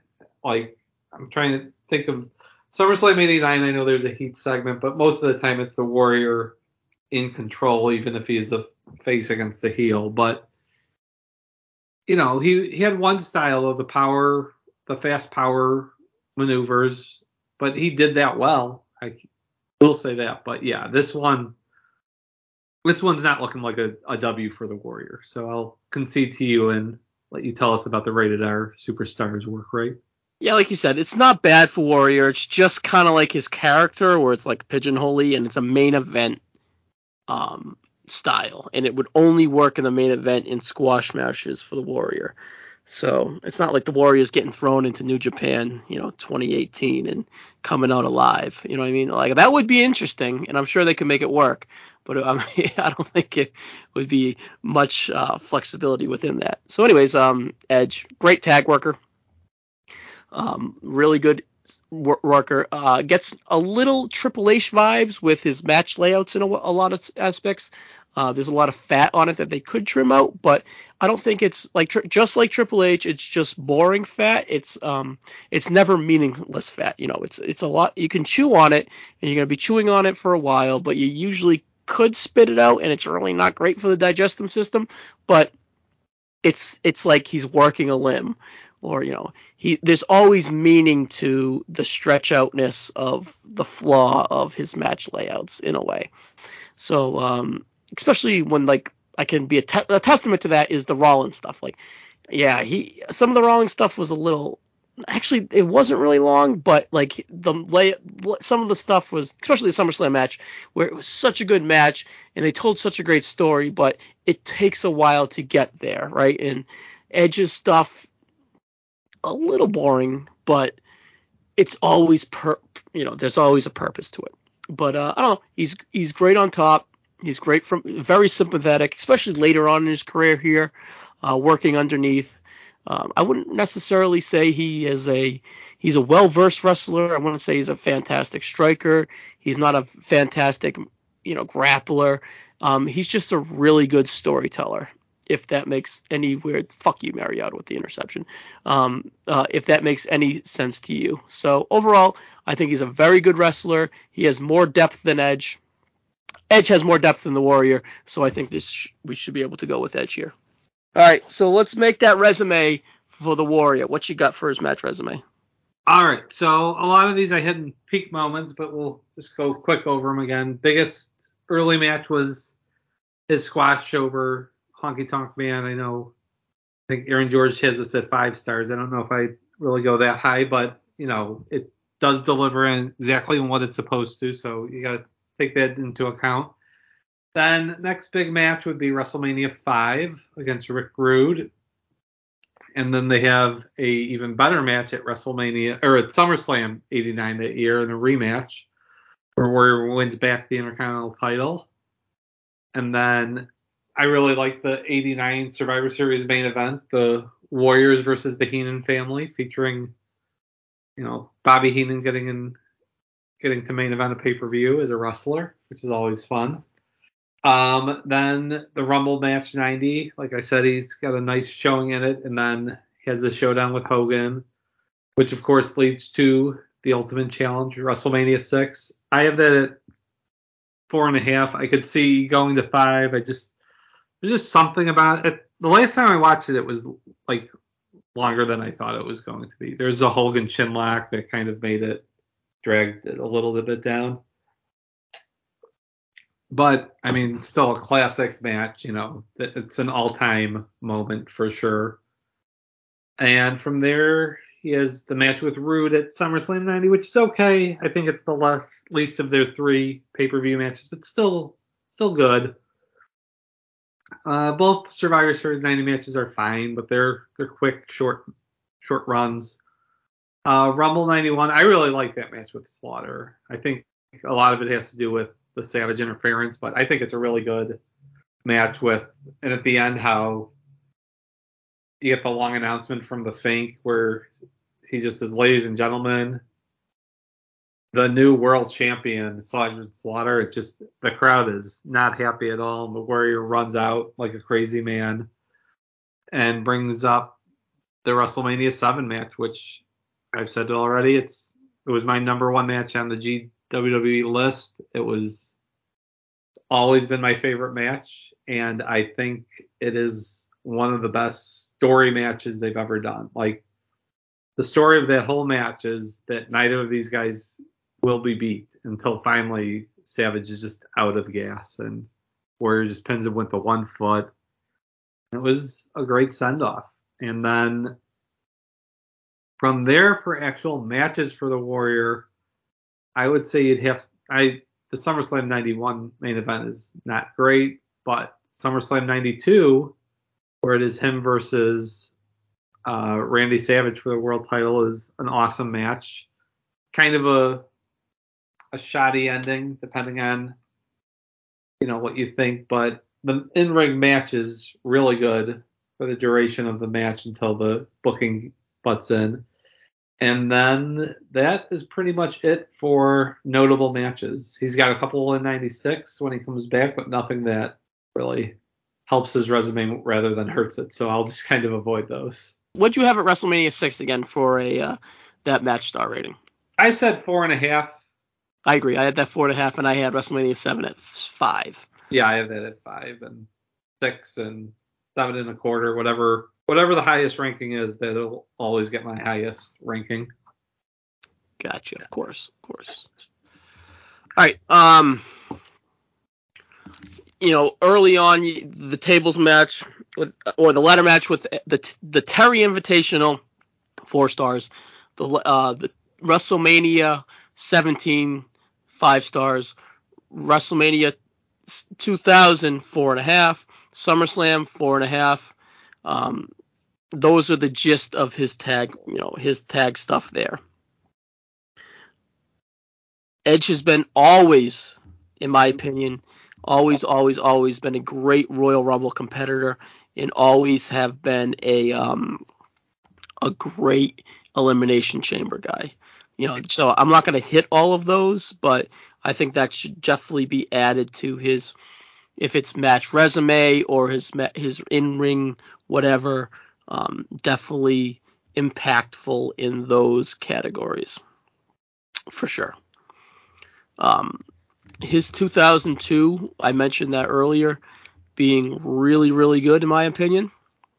Uh, here are some of the, the matches that I think stood out. Four stars at Backlash against Kurt Angle. Uh, three and a half star, three and a half stars at Judgment Day in the hair for hair match against Kurt Angle. Four and a quarter steel cage on SmackDown in May versus Kurt Angle. So, you know, that's a three in 2002. That's a very excellent feud between the two. Um, four stars versus Eddie Guerrero in September. This is kind of where he starts with the SmackDown stick six kind of starts. Four, uh, three and a half stars Unforgiven, four stars uh, on a SmackDown. Both those versus Eddie. Another three and a half against Kurt. Five, uh, four and three quarters Benoit and Angle versus Edge and Mysterio at No Mercy in the fi- in the WWE Tag Team Title Tournament Finals. Um, that match is fucking fantastic. Here's an underrated match that I kind of talked about a few times on a podcast: Brock Lesnar and Paul Heyman versus Edge in a handicap match. Three and three quarter stars um, at Rebellion UK. I loved it. I loved it. It was a little wonky with Heyman but man, was it fucking awesome. I think Edge, I wouldn't rule out Edge and Brock at this year's WrestleMania, especially if Brock um, finishes up with Lashley sooner than later. I think that's a, a cool legacy match that would uh, would draw a lot of interest and would be interesting layout wise because Edge is a smart layout guy, such late in his career. I'm really curious what he would do with Brock. I know Brock, he wouldn't want to get killed by Brock. yeah, I know he wouldn't want he would not want the 15 German suplexes that you usually get from Yeah, so I'm very curious how that layout would would be. But anyways, let's uh put a, a few wraps on the SmackDown six. Benoit on a SmackDown, three and a half. Um, three and a half Edge and Mysterio versus Los Guerreros on a SmackDown. I think that, that was. And then we had Edge and Kurt. I mean Edge and Mysterio versus Kurt and Benoit on a SmackDown, three and three quarters in a 25 minute match. Survivor Series tag team elimination three way uh, Edge and Mysterio, Benoit and Kurt, Los Guerreros, four stars at the Survivor Series. And then four and a quarter stars, another Benoit, Eddie, Edge, Kurt Angle, elimination, number one contender on a SmackDown, four and a quarter stars there. And then we had a really cool Edge and Billy Kidman versus Los Guerreros to kind of close out the SmackDown six. So uh, that's kind of the I just wanted to kind of hit those just so we had some SmackDown 6 vibes from Edge to give him kind of his just due. there. Um, so you know, I thought that was pretty cool to go over. Um, then he would return. Um, he would return backlash. No, sorry, he would return, that backlash match was terrible. That he would return and have just like a bunch of a cool run of tag teams with Benoit in 04. I wouldn't, I didn't necessarily talk about it, and I didn't really grade him. But here I see him with uh, flirting with some evolution stuff, where he had a few back-to-back Raws where he had some four-star tag matches in 04 with Benoit. Um, Vengeance Live. If you, you you see your boy in the front row as a high schooler here, I believe it was in Hartford. Um, Vengeance, four and a quarter stars. I did watch that, rewatch that recently for this for this podcast, and uh, four stars. Again, another tag team match on Raw in 04. Edge, Jericho, and Benoit versus Evolution. Um, where the where do I have my HBK stuff written down? Again, Orton and Edge again at the end of 04, uh, around three and a half stars. All right, here we go. Edge and HBK at the Royal Rumble. Three and a half stars. wasn't great. wasn't great. A little disappointing. It was early in the card, but it was um, uh, impactful, I would say. Uh, here's a cool legacy match: Edge and Christian in 05 versus HBK and Orton. Weird tag team, but um, you know, solid tag team match. Uh, Meltzer gave it four, so that's interesting. All right, so now kind of let's roll into my gradings here. Um, I have 06 written down and I have I have the cash in for Edge at New Year's Revolution. It was a minute and 46 seconds, and I actually went three stars, three and a half stars, excuse me. I'm not going the full four, five stars like the Honky Tonk Man and Aaron, but uh, yeah, three and a half stars for the first ever Money in the Bank cash in. You know, you're taking in structure, story, um, in pe- crowd reaction, work rate. It's hard to give this match a super high grade, but man, is it super memorable? It's more of a moment than a match. But three and a half stars is, you know, epic. Four stars against Ric Flair in a TLC match for the WWE Championship. Um, Mick Foley at WrestleMania 22, four and a half. Edge versus Triple H versus Cena at Backlash, four stars. Beulah, Funk, and Dreamer versus Edge Lita and Foley, four and a quarter three and a half against RVD at Vengeance Day. I have um, I have SummerSlam at three and a half, and I have Unforgiven TLC with Cena at four and a half. I have the Survivor Series rated RKO. Oh, excuse me. I have that's that's a that's a shitty match. That's like a three star Survivor Series match. I have Rated RKO versus the Hardy Boys. It's a DQ. It ends in a DQ, but I went three and a half at the tail end of Raw. And then I have Rated RKO and Kenny versus DX and Ric Flair at three and a half.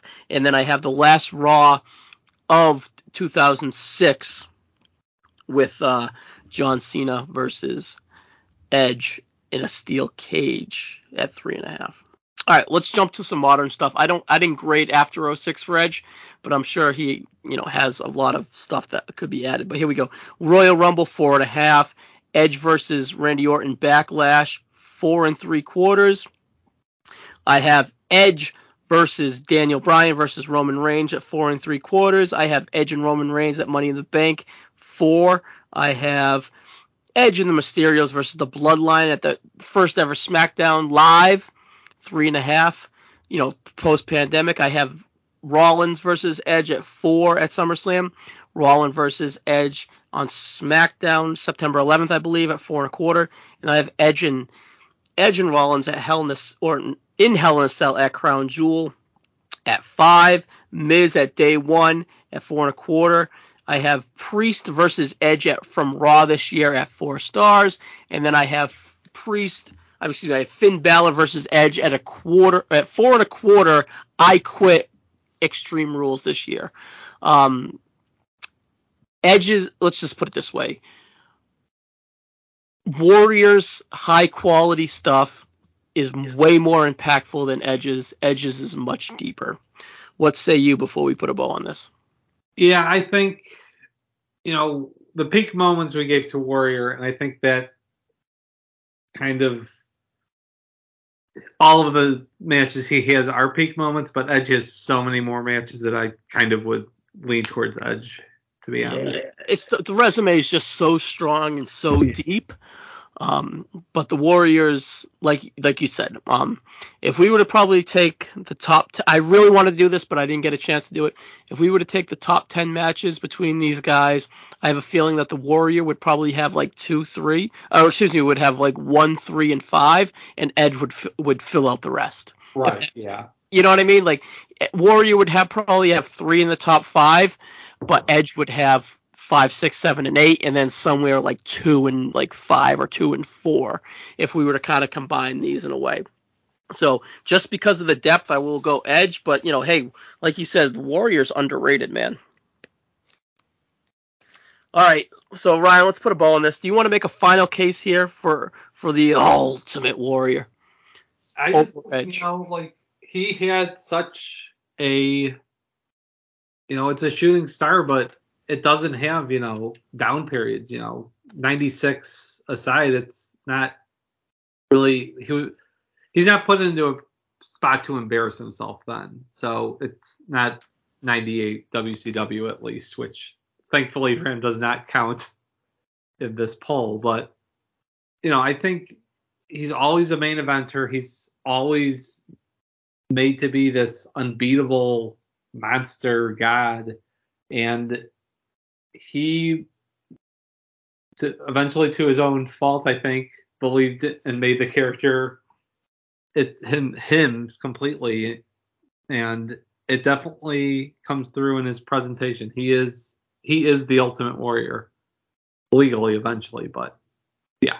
He's WWE, his in-ring career, his in-ring stories, I think if you actually look at them and don't just think of the, you know, the different people's opinions, I think he's clearly a top, at least top 25 GWE, WE guy. Yeah, and I was wrong. I said 23. I just looked at my wrist. I had him at 25. Oh, okay. So I and I had Edge at 19. So I have Edge about four, five, five, five or six spots ahead of the Warrior here. Um, I'm I'm sure the Edge is gonna rise for me just off the Rollins feud, and then rewatching 02 since it, rewatching 06 since it, and then really just the resume of stuff he put on. He is not gonna jump into the next tier, but he might move up to like 17, 18 for me. I'm not sure how much higher. He might. I had Jericho at 16. I would have loved to do Jericho versus Edge because I thought that would be pretty interesting. I'm not sure where that lines up, but Jericho's like the ceiling for Edge to pass for me. I'm not sure if he'll get there. I'll have to kind of put my dig deep into that and see.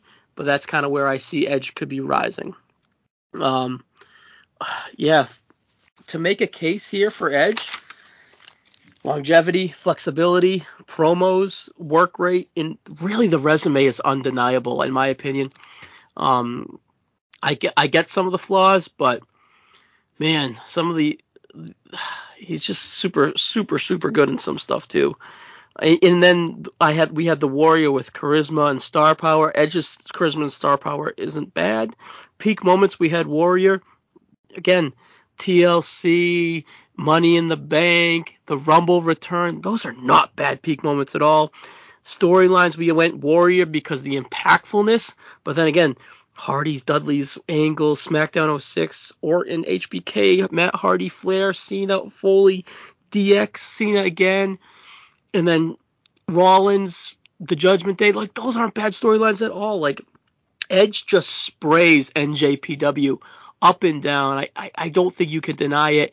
And I understand like 35, 40, maybe I might consider low, but it's still a respectful spot for Edge. And um, I don't think he's a top 10 guy. If you put him at the bottom of your top 10, oh, I guess you know, twist my arm, okay, but he ain't there for me. I don't think you're crazy. He's not a top five guy. If he's in your top five, you're a little boy. You, let, us have a conversation. Yeah, even if you're top ten, I think you got to yeah, start watching wrestling before 1998. There's there's plenty yeah, yeah. of guys that, or, or I agree past 2008 or whenever. Yeah, like I 100% agree. I was being a little le- lenient with the fans out there, or not the fans, but like the, the listeners out there. Uh, if he's in your top 10 at the bottom half, okay, okay. Top five, let's have a conversation. You need to DM me, and we need to sit down for an hour and talk about this. But um, yeah, Edge is a legacy guy. He's a top 20 guy. I believe so. He's definitely a top 25 guy. He's definitely a, absolutely a top 30 guy. Um, if he's past top 50, I believe you're a hater. If he's off your list, you need to reevaluate yourself. You know what I mean? So, um, oh, he's a he's definitely a staple within this company, and he should be GWWE. Before we put a bow on this, we got one, two, three, four, five, five for Edge, one, two, three, four, with a small tick in the character for Ultimate Warrior. So we're equal. I just think that the um, the Edge side is a little better and a little closer to than the Warrior to it, the Edge's checks, if you get what I mean.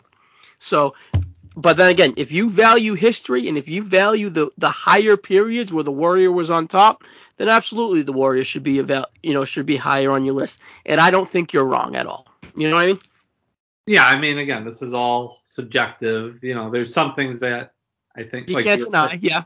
Right, but yeah, I think you know when you're talking about even the top 30, you know, it's they're all guys that have left a huge mark on the company, so it's not really a slight against them. It's just you're it gets down to really a personal preference, no matter how scientific we want to make it, you know. Yep. So uh, it would be interesting to kind of see what these guys lay. Eight, ledge, uh, layout at the end of the year. So Edge is definitely a pivot point, but we'll see. All right, buddy, let's just rock into part two. Let's be brief with it. And you want to you want to talk subjectiveness, you want to talk craziness, Tyler. I, excuse me, Ryan. What are we doing with this part two? Well, I'm going to the Isle of Polynesian, the Polynesian Islands, as he was first described but then eventually just Japan, the 500 pound monster Yokozuna. Banzai. Banzai. When I am going to go to the swamps of Louisiana, I am not going to visit Andrew Reich and Jacob Williams, and I'm going to go straight to Bray Wyatt. And I think this is definitely an interesting match. Now, I don't really think that we should go through the 10 categories. I don't want to stay here all night and talk Bray Wyatt. Uh, but I think we should have like at least a 20, 25 minute conversation on how we think that these two guys kind of line up. So these guys are both WWE champions. I would say Yokozuna is a better WWE champion than Bray Wyatt, and that's really not debatable. Um, yeah, and just also, you know, I mean, no fault to Bray, but it was a time where there were two champions, and you know, yeah, that's true. Yoko was the the champ for almost the better part of a year, really, nine months. Yeah, in a transition period where he, the company was shrinking and shrinking and going down and down when he was on top.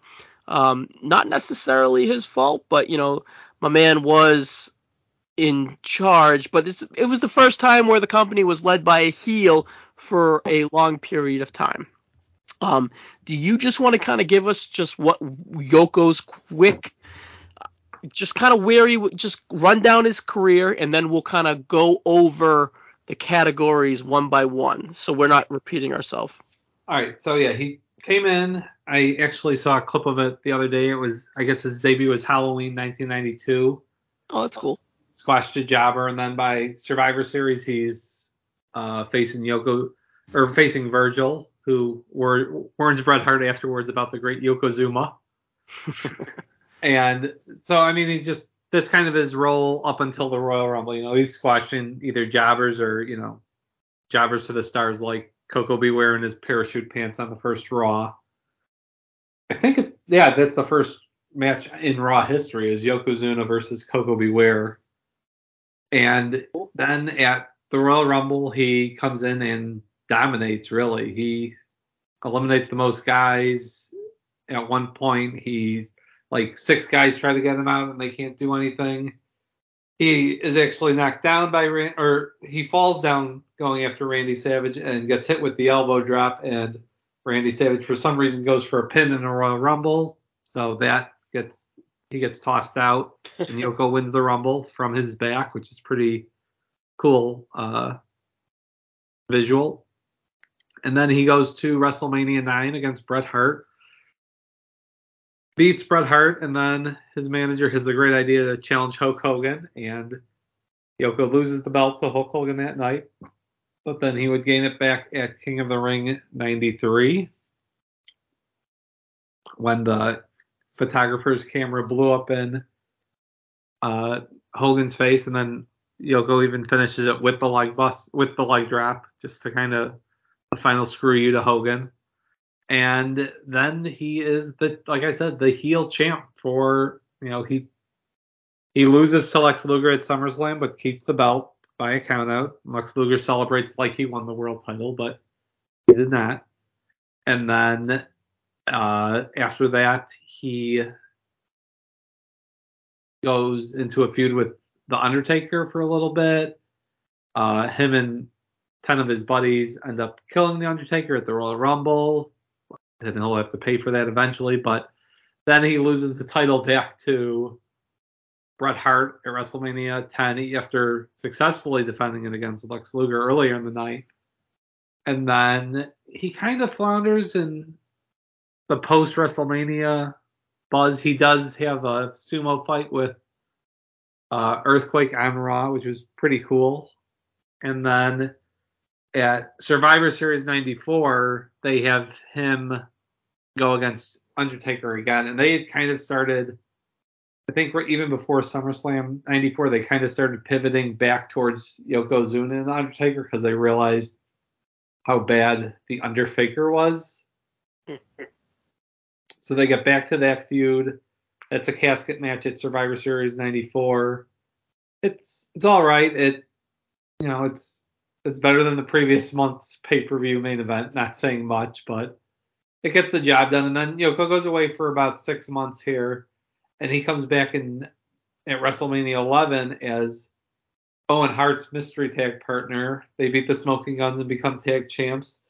And they were a real fun big guy, little guy tag team for the next almost year.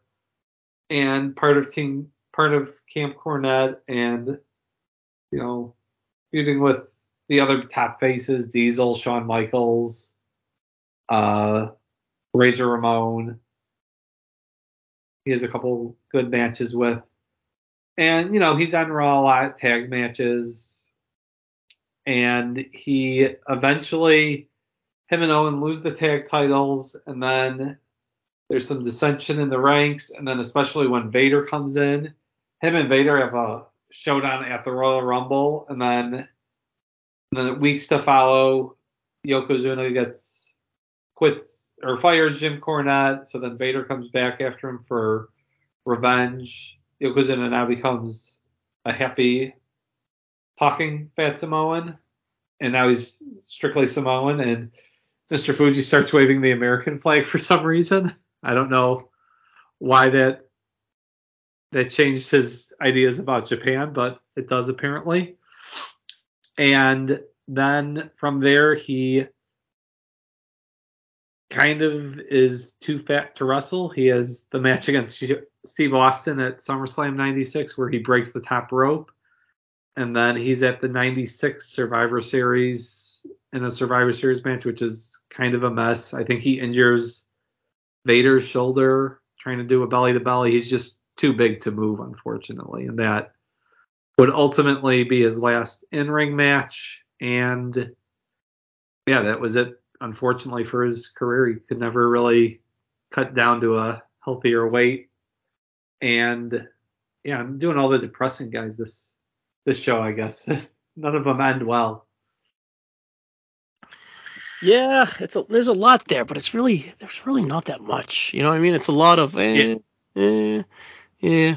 All right, so Bray Wyatt started off within in the Nexus as Husky Harris. It was a the Nexus is kind of a spin-off. This is like Nexus 2.0 or whatever, but yeah. it Nexus originally a spin-off of the NXT show, which was where you pit a rookie and a pro, and they kind of I don't know, like I don't want to they don't team up, but one judges each other, one judges the other and kind of shows him the way of becoming a WWE superstar within a game show, within a wrestling match, within Yeah. a wrestling show. So it's kind of hard to explain for you, but I'm sure us smarks know what NXT was at the start. But trivia question, mm-hmm. Ryan. No, I, I think you've done well on trivia, but who was Husky Harris's pro? I'm gonna say for some reason I'm picturing R-Truth. Ah, I'm gonna have to call that one in and get one of your titles revoked. But anyways, um, it was actually Cody Rhodes. Oh, okay. Huh. So I wonder if we see that in the next six months as a revisit. You know what I mean? Yeah. As, as we get into Bray a little later here, um, maybe we see Bray revisit. Re, re, Bray's kind of working out his past, so maybe we see him revisit something. And Cody Rhodes, the beginning of his WWE career, kind of pops up again. But anyways, Cody was his pro. Um, after NXT, he would kind of pretty much link up with Randy Orton. I mean, not Randy Orton, CM Punk in the Nexus feud with like Michael McGillicutty. I think Yeah. David Otunga was a hangover. Um, Big Zeke. Well, he comes from. Zeke was no Zeke was the core, buddy. Come on, Oh, yeah, the core. Yeah. How could I forget? Well, let's get, Ryan was. get Uh, with it. Let's get with it. Um, Mason Ryan was Nexus, right? Mason Ryan was Nexus. Um, it was a shit show at this point. But anyway, CM Punk was the leader.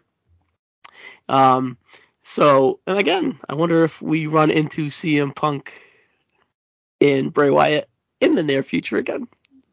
But anyways, that's uh he, he, neither here or there. But anyways, the Nexus would be a failure. Husky Harris would be sent back down to o, uh, NXT, which was Florida. I don't know. I think it, I think it turned into NXT.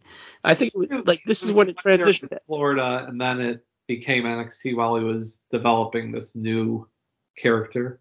Yeah, but either way, Rotunda would be repackaged as Bray Wyatt, and um, he, went through a few family members like Eli Cottonwood, but um, he pretty much landed with Luke Harper and Eric Rowan as I guess his disciples, his heavies, his followers, call them whatever you were. But cult, uh, Bray turned into a cult leader within NXT, um, and he was it really had a good focus on character work and he had a really good focus on promos, which we'll get into get into a little bit here too. But anyways, he would run NXT. He would this flush out this cult leader character, and we debut at SummerSlam 2013 in an Inferno match with Kane. Um, he would really focus his energy on John Cena, trying to become the new face of the WWE. He was um, very preachy. He uh, he called John Cena out on his bullshit pretty much, and um, he really was focused on kind of putting Cena in his place. Unfortunately, at WrestleMania, he lost that match, and that kind of was a setback on a lot of big upside for this cult leader Bray Wyatt character. Um, this run here from uh, 12 to 14 as this character was um, impactful in NXT and in the WWE. Um, very memorable, great character work, great promos. Um, kind of pretty good in ring still at this time too. Um, before this, he would have a mini feud with the Shield, having memorable matches. Actually, one being on main event and the other one being at Extreme Rules. I didn't put grades on them because I didn't. I put my focus on Edge in the prep, but um, I know that they are well regarded for Bray and um, like in the upper fours. And I don't think Yoko in a tag or not had a match this high. You know what I mean? So uh, you know, kudos to Bray there. Um, he would then kind of ch- change his character, his direction. He was kind of like the face of fear. He was Cape like Cape Fear Bray in a way. You know what I mean? Um, more not cult leader ish, like kind of vibing away from that. More of just like personal feud Bray. But this was would, he was like the new face of fear. Like they kind of tweaked his direction. The Wyatt family really went away, and he was just solo Bray, and he would just kind of just be like he had weird Ambrose feuds, he had weird Rollins stuff. Um, it, just it, it was just weird. It, I don't know. It was hard to describe. He had a really good run in that shitty Rumble. You know what I mean? Yeah. He Yeah. came in at five. He eliminated that Bryan, that fan favorite. He lasted, I think, around 50 minutes. I don't think he got the full hour, but I know he was pretty impactful in that Rumble, and he was good in that Rumble. Uh, and then he kind of pivoted to a Undertaker feud. Um, Undertaker went away after Brock beat him at 30, and um, he didn't return for a full whole full calendar year later. But Bray, from pretty much February to WrestleMania that year, did a good job of building up that WrestleMania feud for Undertaker in the return. Again, they sacrificial uh, they sacrificed Bray to make another guy uh, eater of pins. This is the eater of pins era for Bray. Um, but the WrestleMania match was fine, you know, three stars if that. Um, good spectacle, really cool entrance as the sun was going down, the scarecrows, um, just just cool stuff from Bray. The vibe is always there. The vibe is, you know, always star powerish, it, you know, I mean, whatever. But the eater of pins definitely was an issue for Bray. Um, he would link up with a new monster, Bro- Braun Strowman, and return the Wyatt family. The Wyatt family would kind of go on. Had a, I kind of like they took out the Brothers of Destruction um, and to set up a match for the Brothers of Destruction at I believe was this 20 years for the Undertaker or 25 years of the Survivor Series. 25 years. Yeah, 25 years of the Undertaker Survivor Series. So pretty cool legacy match there. Um, the Brothers of Destruction again beating the Wyatt fa- family, Eaters of Pins. Um, uh, I like that they had the bounce back feud with ECW, like Dreamer and Yeah, that was good. I like that. I don't really remember, but it was cool and memorable. Good stuff. Um, but they heated him back up for a Brock feud at WrestleMania. Um, but Ambrose got hot. Ambrose got hot, and they pivoted and went Ambrose versus Brock. Now, if they went Bray at Brock at WrestleMania 32, that would have been an interesting dynamic. So if WrestleMania 30, you get Cena. WrestleMania 31, you get Undertaker. WrestleMania 32, you get Brock. That's a hell of a fucking lineup. Even if you're losing those matches, you're you're a reliable superstar. Even if it's in the upper mid card, that hey, WrestleMania comes around, we need you in the main event, or not the main event, but we need you in the upper mid card. So that's a low key undervalued thing. But they pivoted and they didn't go with Bray in Bro- Brock.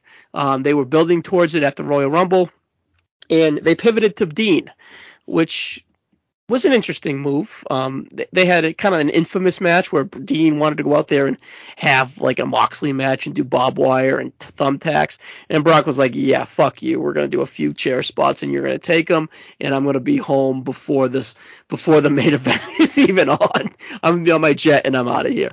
So it would have been that's like a, an another pivot because here's the thing. Bray Wyatt is not beating Brock Lesnar. So it's kind of like we're using this guy. He's a he's a popular heel. He's impactful. He fills a lot of time on Raw. Um, we can rely on him, but we're not gonna go with him. But we have a brand separation. Um, actually, before I get off WrestleMania 32, really cool moment with The Rock. Of course, it was an hour six of an eight hour WrestleMania, so it's kind of forgettable. And, you know, Eric Rowan's out there being the sacrificial ram. It should not have been Bray, but still Bray at WrestleMania confronting The Rock in the John Cena return. Bray Wyatt's star power is relied on. You know, so interesting. The night after WrestleMania, they go on to um, kind of turn face. They beat up the League of Nations, and then they they close the night after WrestleMania as baby faces. And either Bray gets hurt or something happens where they they have to pivot off of that, and they the the feud just kind of goes away. I, I that like, and then they pivot off, and then the they just dissipate really, and then. Rowan's on SmackDown and Bray's on SmackDown and Strowman's on Raw. So Yeah, I think I think Bray got injured in that match where he was teaming with Roman, yeah, and then yeah, he's he's gone till for about six months, so it must have been something that happened to him. yeah. But uh, anyways, that's again that's like the start of 16 is a weird pivot for Bray. But they focus on him when he comes back. They have the Rand the start of the Randy stuff. The start of the Randy stuff's really good. Where they take in Randy to the to the Wyatt family.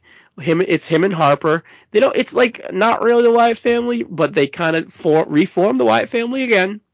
They take in Orton, and Orton's hot here. Bray's hot here. They win the tag team championships. They are the sole survivor in the in the first ever Raw versus SmackDown Survivor Series match. That's a, a low key jump up moment there, in my opinion. And then they have that great Royal Rumble down the stretch where uh, Orton wins. Uh, Bray kind of sacrificed himself with the spear from Roman, RKO, throw him over the top. And then Bray finally wins the title in the Chamber against Cena the next month, which leads to the weird, very bad WrestleMania 33 match with Orton. Oh God! Like, like what are we doing? Like throwing? It's like we have this new toy, and let's you know Bray. Oh, well, let's do, let's do Bray Wyatt for, for, for, you know he's over. Let's use him for that stuff. You know what I mean? So it's just kind of like hard to explain, but there's there's worms cinematically graphic on the. It was very weird. It it it, it, it was terrible. Yeah.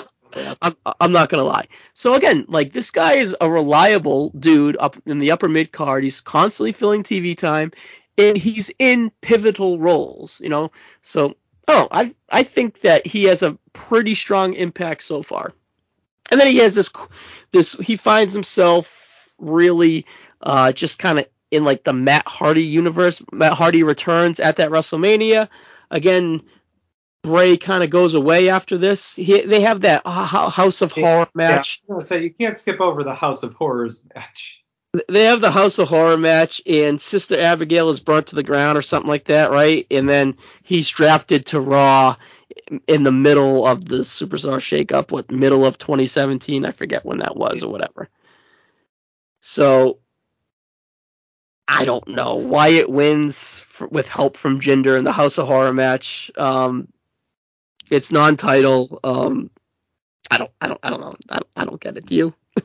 No, the, I mean the spooky tractor was the best part of it, and yeah, I, I wasn't gonna rewatch it for this, and, and it's, it's not necessarily in my wheelhouse. But anyways, um, he jumps on Raw. He uh he kind of links up with Finn Balor. They have this um sister Ab like spooky sister Abigail's dead, but like she's like reincarnated in his yeah. body and then like he wants to like feud with the demon Finn and then you have like pumpkin Finn and then he gets like a staph infection and then they like they insert Styles and they Styles has the great match with Finn at like uh, Styles and Balor have a four and a half star match out of nowhere. Out of nowhere at what TLC was it? Something like yeah, that. TLC, one one of the one of the C pay per views or something. I I don't I don't remember. I don't get it. But like that match goes away and he has this staph infection and he's kind of gone again. And then he kind of reinserts himself with Matt Hardy. They have this weird feud. They have an ultimate deletion match that I actually have in my notes at two and three quarter stars not at WrestleMania, at like the Raw before WrestleMania, and then Bray disappears and he's not booked at WrestleMania, but then he appears after Matt Hardy wins the Andre at WrestleMania 34 pre-show, and then he they're in a tag team and they win the tag team belts at Saudi, but then they drop him to Bo Dallas and Curtis Axel, and again Bray Wyatt's gone for what a year now. Uh, close to it. I mean, he comes back the night after WrestleMania the next year, so yeah, it was like June or something, right? That he lost. Yeah, so ten months roughly. Yeah. So like this this Bray Wyatt character, he's the eater of pins. He's constantly used. They never go with him. They go with him a little bit, but then it was just to set up Orton again. He's constantly used as a guy to put over the stars, to give the stars something to do. His promos and his character work extremely relied on within a Raw that is cl- loaded with content that they need, and he's still mega popular. And then he returns as the Fiend. The Firefly Funhouse, like you said, right after WrestleMania, if not the night after, a few weeks after, and you start getting this like Firefly Mister Rogers vibes. and we're not sure where it's leading. There's characters. There's a rambling rabbit. There's an Abby the witch. Is it Abigail? We don't know. Um, there's Mercy. There's a Mercy guy with like a Hawaiian shirt. So you're like, hmm, that's like a callback to the past. You got like a pig. Oh, is that Huskus the pig? Huskus the pig, yeah. We don't really have answers, but it's super memorable and it's super compelling, and we're not sure where it's going, but it leads to this epic entrance and the Fiend is revealed at SummerSlam 2019 against Finn Balor. It's a five minute match. It's pretty much a glorified squash, and he just kills Finn Balor, and Finn Balor's gone. And um, yeah, fuck, man, like that was a moment. Like, like that when the Fiend showed up, shit hit the fan, and he felt like a fucking star. And there was equity into all the promos and the vignettes for the last three four months. And this was going something. And the fiend was something. He was the highest merchandise seller. He was a bigger star than bray wyatt. It was something but it was in a time of need. It was in a time where we just got a $1 billion five year contract with Fox. Um, it's a time where Bray Wyatt is putting up Roman Reigns numbers. So let's put our biggest two stars on the same brand. Let's put them for depth. Let's put them on SmackDown. The colors of the Fiend, the impactfulness of winning the title. At he just killed Seth Rollins. Like they couldn't help themselves. They couldn't. The Fiend couldn't be personal. The Fiend couldn't tell a story. This like they instantly killed and chopped off the momentum of the Fiend. They didn't let they heated it up way too fast it was like microwaving the lasagna.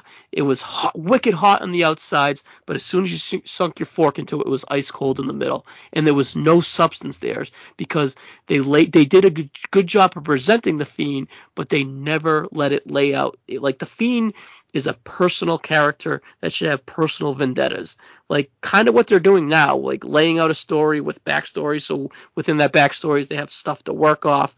But we'll get to that in a second. But the they they fucked up the fiend.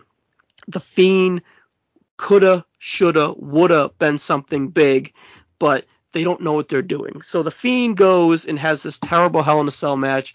You know, there's DQs in the Hell in a Cell with like there's like rabbits and there's like hammers and there's just like uh, Sledgehammer, giant sledgehammers. giant sledgehammers that look ridiculous and like 18 curb stomps that you're not allowed to sell and they never told us that the fiend can't sell but the fiend just goes out there and just totally destroys a Seth Rollins character that is vulnerable as a character that is vulnerable as a lead man and the fiend totally kills it no DQ in a Hell in a Cell. All time bad Hell in a Cell. Awful match, like on the level of WrestleMania 33 from just god awful bullshit from the Fiend. But it's fucking booking, and it comes out that it's Vince's decision. It's like Heyman's decision to go ahead and do this. They can't talk him out of it. And do you penalize Rollins and the Fiend for this like malpractice of booking? In a way you have to, but in the way with other guys, you if you know if they're if you're making the case, you can always point to oh it's the booking's fault, but you know so that's always a gray area, but that's you can't defend that. That's all time bad. That's terrible, and it really kills the momentum of this fiend character that had so much upside, but still it survives. This fiend character still survives for another two years or a year and a half after this in pockets. So the Fiend wins the belt, and the Fiend then goes. The, like Rollins is dead. He's on SmackDown and they are on Raw, and like he needs a shitload of rehab, and he, they kill Rollins for a whole year pretty much because of this fiend. So the fiend change the, the story is that is once you face the fiend, you're changed. So he faced the Miz and he was like Firefly Funhouse Miz. And like instantly he's like going to Maryse's house and like stalking Maryse and it's very forgettable. It's not very good, but he changes the Miz. Um, so there's a pattern here. He changes Rollins. He changes the Miz. He like beats up Foley. He beats up Angle. So like he hangs up these pictures of guys that he kills or whatever. And so he's targeting people. That's a good story but there's no substance in like he's not making anyone better. He's like killing characters. And is again is that booking? Is that him? Whatever. Like the no selling is is like indescribable bad. It's it's it's should not be a part of a wrestling character in a real world. So anyways he he kills rollins. He, he has a really good strap match with um Bryan at Survivor Series was the strap match a Survivor Series? No, or was that the Rumble? Rumble. Survivor Series was just a straight up match. So he has a like, but it's Daniel Bryan, an all time guy, right? So again, is so this is my case. Like these two matches against Bryan, the strap match and the and the Survivor Series match, three and a half and three, right? Are those like I will make a case later versus the two Bret Hart matches against Yoko. So as for work rate wise and resume wise, whatever. So that's my case for down the road. But like I said, we're we're doing unconventional. We're kind of going through the careers and then we're gonna hit the, the categories quick. So let me finish this Fiend character. So he changes Brian. Brian goes through it. Whatever. Brian cuts his hair. Brian's just not the same. So it's a, but Brian survives because he's Daniel fucking Bryan. But then he runs into Goldberg at Saudi. Bruce Pritchard's like, well, we got to get the belt off him. We want to go with Roman. We always thought that we were going to get Roman and the Fiend at WrestleMania 36. Um, I thought that would have been a very well built match, um, and it would have been the start of the Tribal Chief. And then we're still are where we're at, and Roman can win at WrestleMania 36. But then John Cena agrees to do the show. And well, we can't do John Cena we need versus the Fiend for the belt. We need to do Georgia versus Georgia Tech. like, okay. But anyways, we need to do Georgia versus Georgia Tech, the spear versus spear, the football player versus the football player. That needs the belt. So Goldberg needs to just now, now the Fiend can sell. The Fiend is, uh, you know, he takes two, two, three jackhammers in what five, three, four, five minutes, and Goldberg is the champ, and the Fiend, all the equity we put in the Fiend, good or bad, but as soon as there was equity within pinning the Fiend, and they fucking oh. wasted it on Goldberg. Like, what are we doing, guys? Like, gotta get those youngsters over. Yeah, like that was just like again booking malpractice. Like, I don't really get mad like I've never really even liked Bray Wyatt. Like I don't get mad about booking decisions because I don't really I don't overreact or whatever. But that was fucking terrible. And I like remember texting my buddy Rossi, who's on the NoSo with me now, like nonstop. Like, what are we doing with this shit? Like, what the fuck's going on? Like, yada yada yada. We had SmackDown tickets the next day and I was I was never to a point where like I don't want to go. I'm like, well, we're getting Cena. We really need Goldberg to beat the Fiend. So the Fiend gets his win back against Cena. Like that's hurting. Like what are we doing? Like this is so fucking stupid. We couldn't find a better way to get the belt off him. But anyways, so we killed Roll. The Fiend character killed Rollins. Miz is whatever. Bryan recovers, and then Goldberg kills the Fiend. So all this equity just this is just terrible booking to start SmackDown from 19 to WrestleMania 36. Then the pandemic hits and we get John Cena. I was at that SmackDown, memorable John Cena where the Fiend comes out and points at him. Um, Cena's this is unbelievable reaction for Cena there live. Cena again, this is Cena megastar. The Fiend needs to re-get his win back at WrestleMania from WrestleMania 30. He recognizes that he needs to go in his past and redo all his wrongs, and John Cena happens. But hey, luckily for the Fiend, the, the pandemic happens, and we have that unbelievable Firefly Funhouse. Is it a wrestling match? No, but it is a huge jump up moment. I went three stars on it. I mean, I went three and a half stars on it just because there was like four wrestling matches, four wrestling moves. It was 15 minutes. There was a story there. There was structure. I don't know. I didn't know how to rate it. There's it was the Saturday Night's main event promo style. Yeah, the NWO, the fucking it told a story and I get it. It was fucking awesome. It was just what we needed in the pandemic. It was great. I rewatched it for late uh it, it holds up. I loved it. It was great. But anyways, he's gone. He returns to the Raw brand. No, he returns and focuses on the new champion Braun Strowman because Roman Reigns goes away. He wins the wrestle. He wins the he wins the Universal title at SummerSlam. And actually, I went three stars on the Braun Strowman SummerSlam main event. Um, pretty good, non-sanctioned match, but out of nowhere Roman Reigns returns and turn returns as a heel.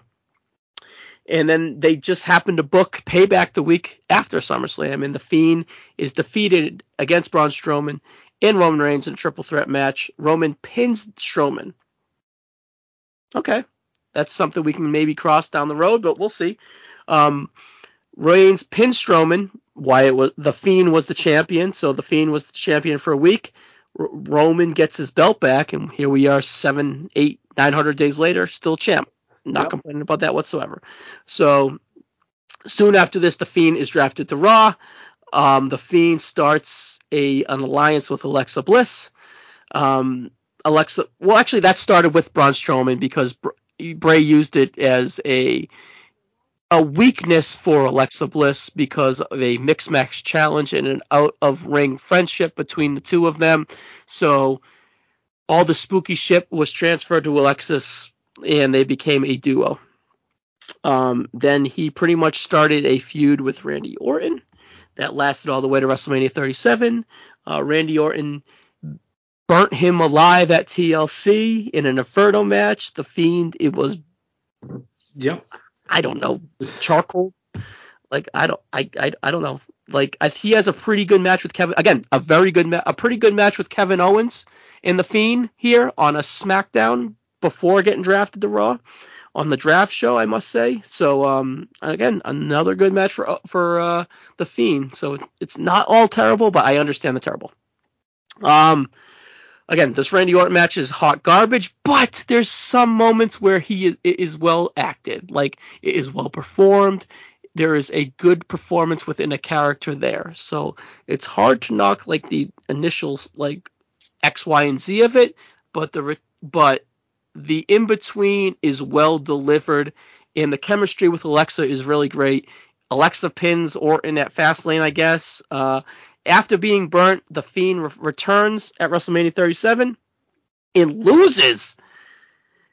And loses after Alexa pops out, again, the obstacles and illusions again, pops out of a fucking box and Orton wins in a if you listen to clotheslines and headlines, we had the top 10 uh, gambling upsets in wrestling history, and I believe this was like number five or six, and this was like a plus plus 700 Orton was in this match he, for gambling odds closing, and Orton actually won this match in a, a very weird bad. We'll just let's just say it was a bad match.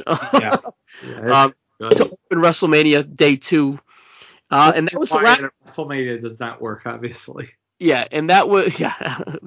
Again, obstacles and more props or whatever. And that was the last we saw of Bray Wyatt. He was later released, well, three four months later than that, on July 31st, 2021. Um, and he returned at Extreme Rules this year. Um, the teases of the White Rabbit was fantastic. This is the reason why I wanted to kind of put up a little fight for Bray. Uh, um, um, the Jefferson Airplane stuff at the house show was unbelievable. The QR codes were really cool, and then the ret- actual return at Extreme Rules was epic.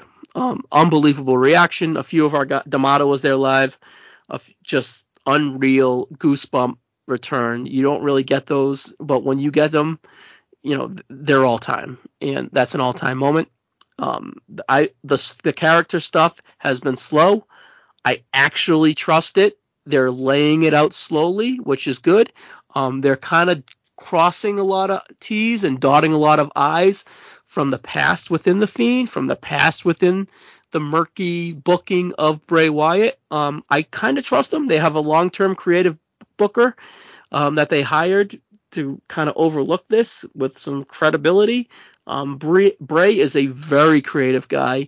Um, if there's like a head coach that kind of can hone him in as like a creative offensive coordinator, I think that he can be a very effective move the ball, win games uh, type of character. Um, it just needs a lot of focus and energy because there's a lot of charisma, there's a lot of a lot of star power, so, some ring in ring ability, and um, I just think there's a potential to be a mega star. And uh, it's a little too early to kind of go there, but um, I think he warrants some discussion and some, some consideration. Um, do you have in front of you where these two landed in 2017? I was looking and I could not find them. I because you know the, the only way to do it really is go through the previous list.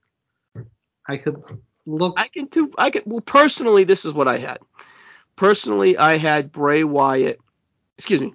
Personally, I had Yokozuna 75 in 2017, and I had Bray Wyatt at 84.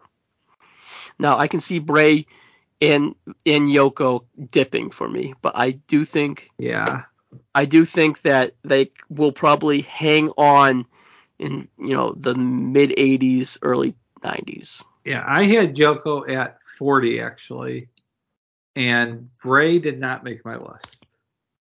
Okay, so I'm going off pretty much all NXT and like eater like cult leader, uh, eater of worlds. I really harped on the WrestleMania resume stuff, and this is he was hot at the end of. He had a really good 16 and a pretty good start to 17. You know what I mean? With Yeah. storyline wise and whatever. So I can see I why so. I had him decent in 17. I think 17 though it also had the Orton WrestleMania match and then the horror the House of Horrors match. yeah, yeah. And then he got injured, uh, or then he had his thing with Balor, which the I staph mean, infection. wasn't great, and then he was out for. So I think hit the end of 17 really hurt him for me. I think. Yeah. But um, you know, this Okay, is Yoko was sorry, Yoko was 50, 51. did Bray make the list? Uh, it does not seem like it, unless.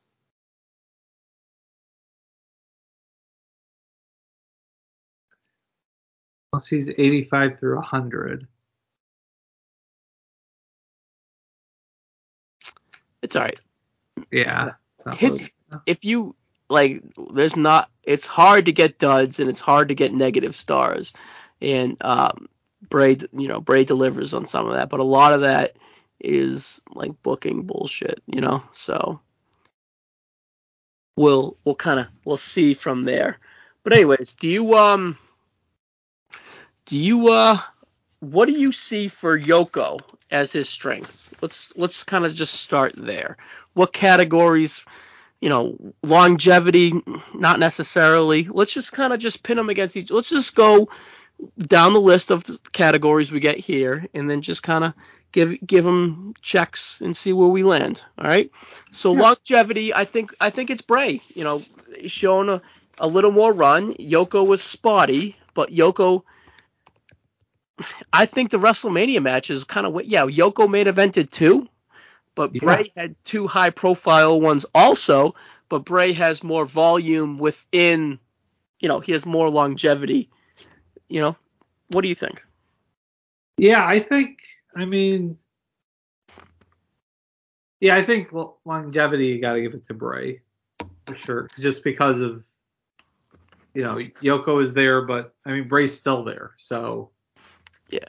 it's just gonna keep building.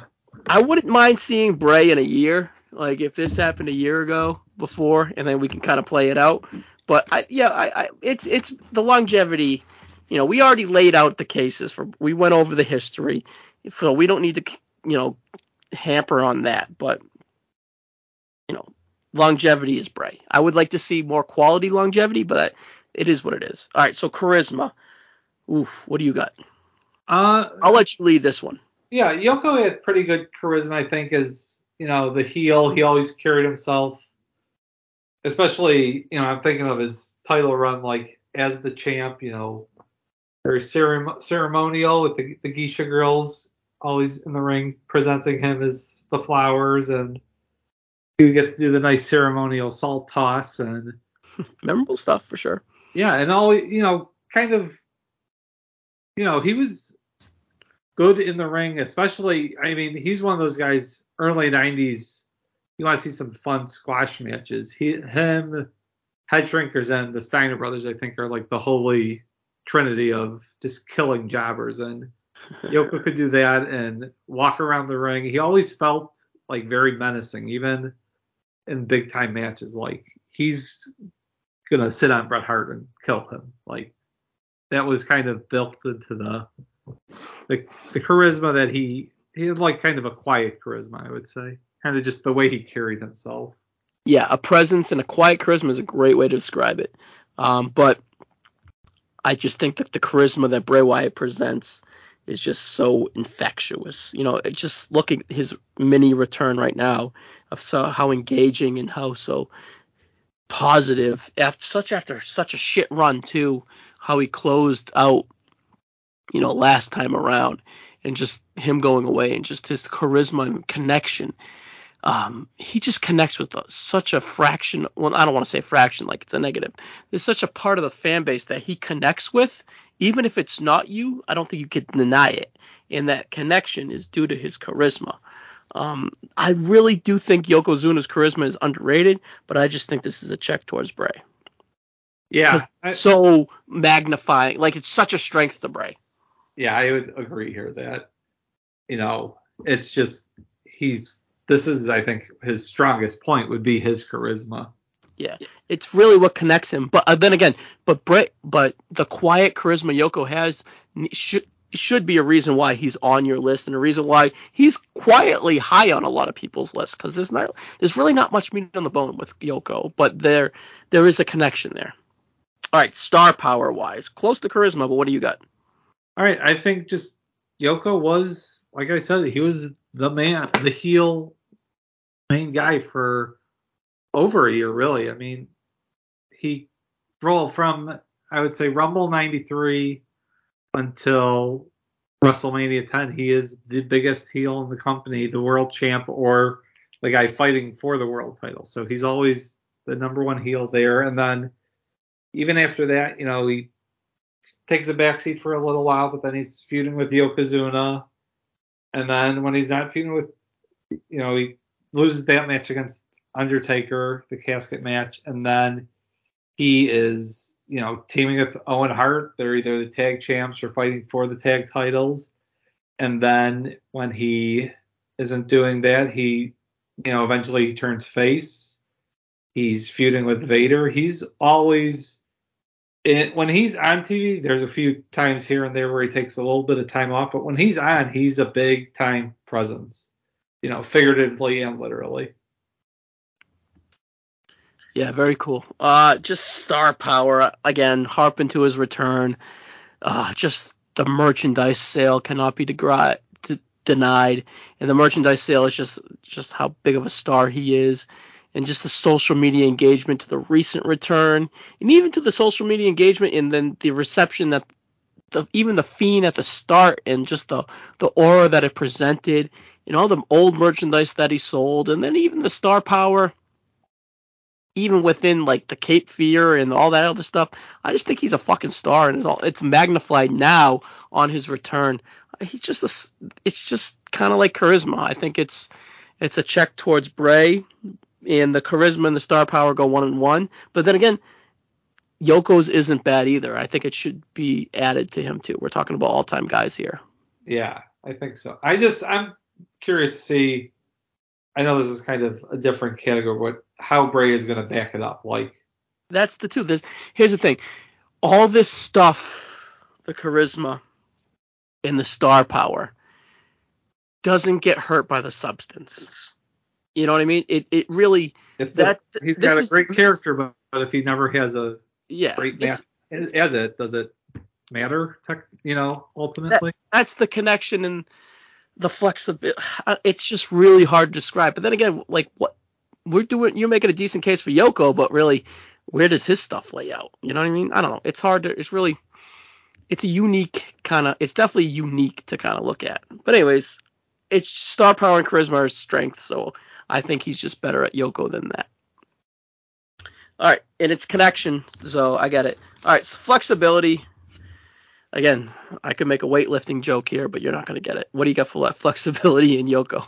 uh, well, Yoko mainly a heel, but he could do singles and tags, and also, you know, he in '96 he shows good fire as a face. I think the heel the face turn was a good idea. It was just his body wasn't up to it, but you know, he could he could play that role, but it just physically he wasn't around uh, able to do it. But you know, he could play the role. He was definitely. I liked him in tag matches. It was a him and Owen were a nice tandem. You know, Owen would work the majority of the match, but Yoko would come in and kind of be the the cleanup hitter, the fixer of the, the match, and just lay the beat down and help them get the win. The less said about the tag team with Crush, the better. But the what? yeah, I know. But like they uh connecting evil villains or whatever. So yeah, the foreign villains of Samoa and Hawaii.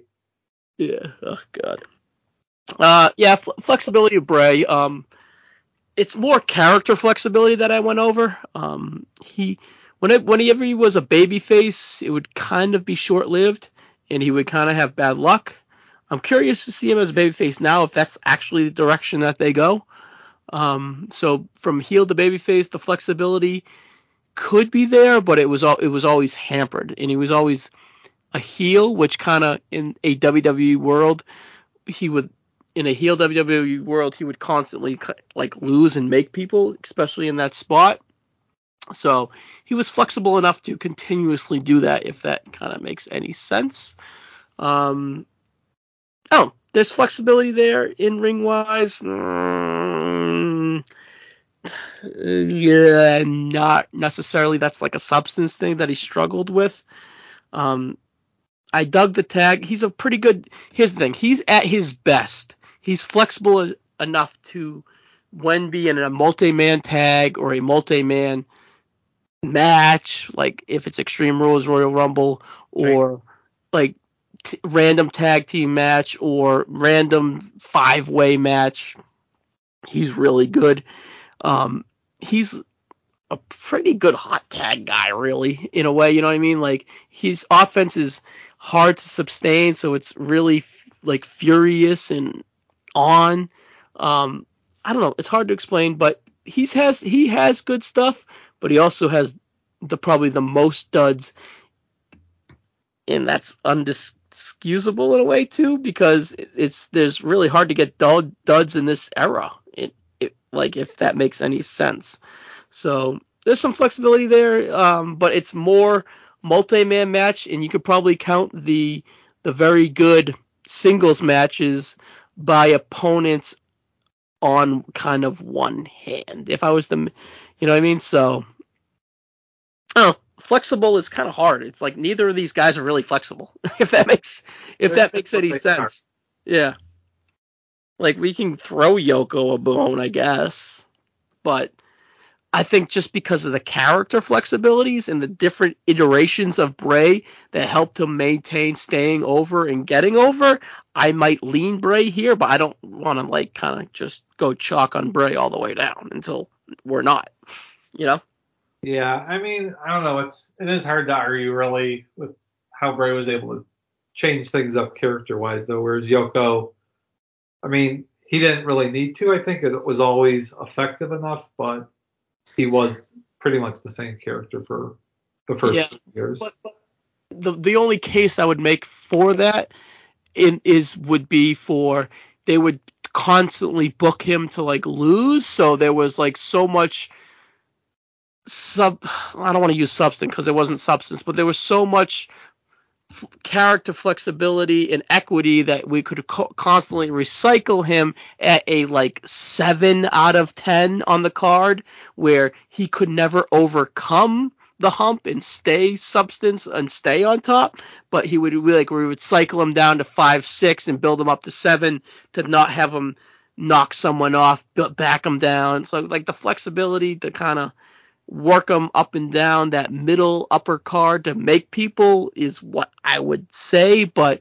like you said, the flex, like Yoko didn't really need the flexibility. He was relied on so much on top, but it was a downtime also. So I don't know. This is hard. I, I, do you want to just go equal because we really don't know? Neither of them are really flexible. I'm yeah. like I'm like making a character case where I don't know.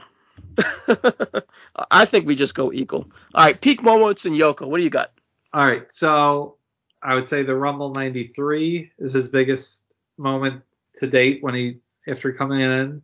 He wins it, looks dominant in it, throws out Bob Backlund, who was in for 60 minutes, throws out Randy Savage, throws, you know, has a bunch of eliminations. Yeah. Snaps Owen Hart's leg, I think, when he tosses him out. Pretty brutal looking. And then from there, he has the match with Bret at WrestleMania in the main event. And he beats Bret Hart. I mean, you know, yeah, Fuji cheats, but he is a heel who wins the world title at WrestleMania.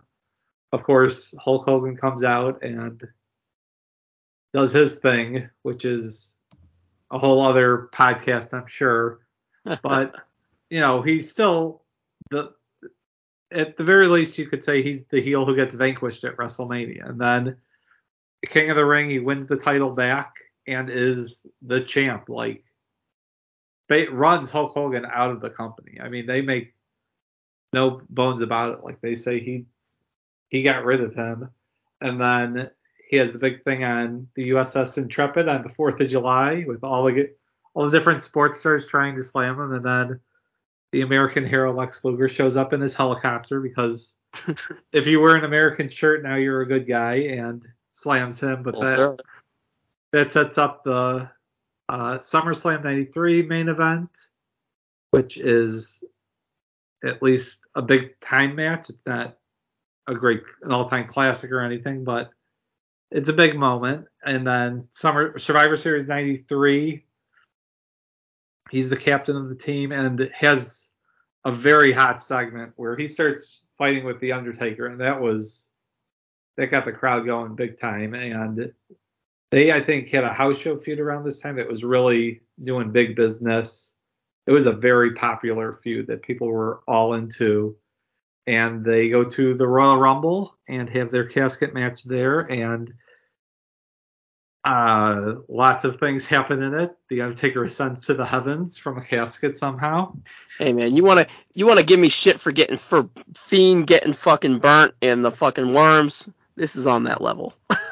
yeah, but it's only the Yokozuna only has one of them. Bray has multiples. Anyways, continue. So from there, he's still champ, and he has a great match on Raw around this in February with Randy Savage. It was like Savage's last shot at the title.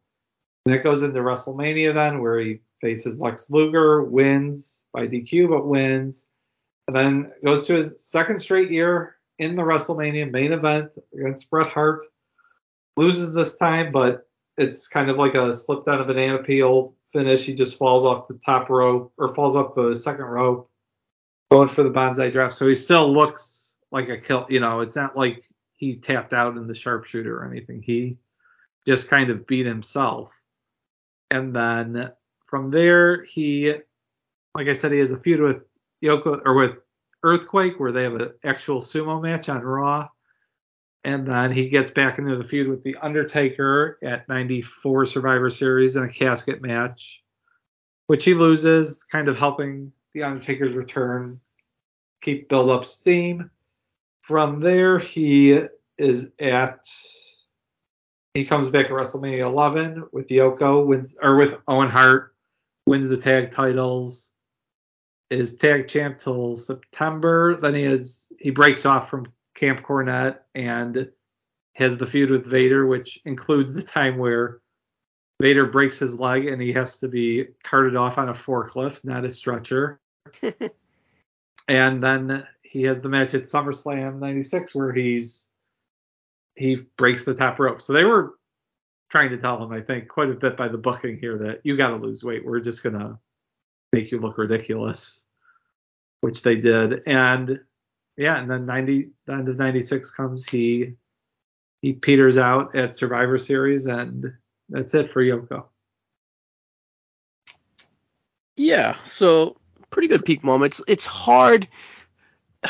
Here's the thing: Bray will never reach the peak of 93 Royal Rumble, two WrestleMania main events, in that fucking Intrepid. You know what I mean? Yeah. So I already went over Bray's history. Um, let's just give the peak moments to save time to Yoko. You did a great job laying out those four things that I mentioned, Bray ain't touching either one of them. You know what I mean? Like I can make a case for it, and I would have to add up a bunch of nickels to make that quarter. You know what I mean? Right. Yeah.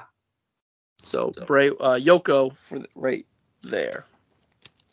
All right. So storylines is kind of similar. What storylines would you kind of really harp on? Because this is the this is the part where Bray, I think, not peak moment wise, but Bray might find the edge. You yeah, know? I think Bray here just because he's much more nuanced here. You know, it's yeah, and it's so many different ways he did. Like Yoko, you know, his main gimmick character storyline when he first comes in is just dominant until dominant heel champion really, and then just kind of, you know, 94 is kind of like the monster just on the side, like whenever you need him, they'll come in, but not really featured. And then from there, it's kind of just you know tag big guy on this big guy, small guy tag team, and so not too much nuanced character work there.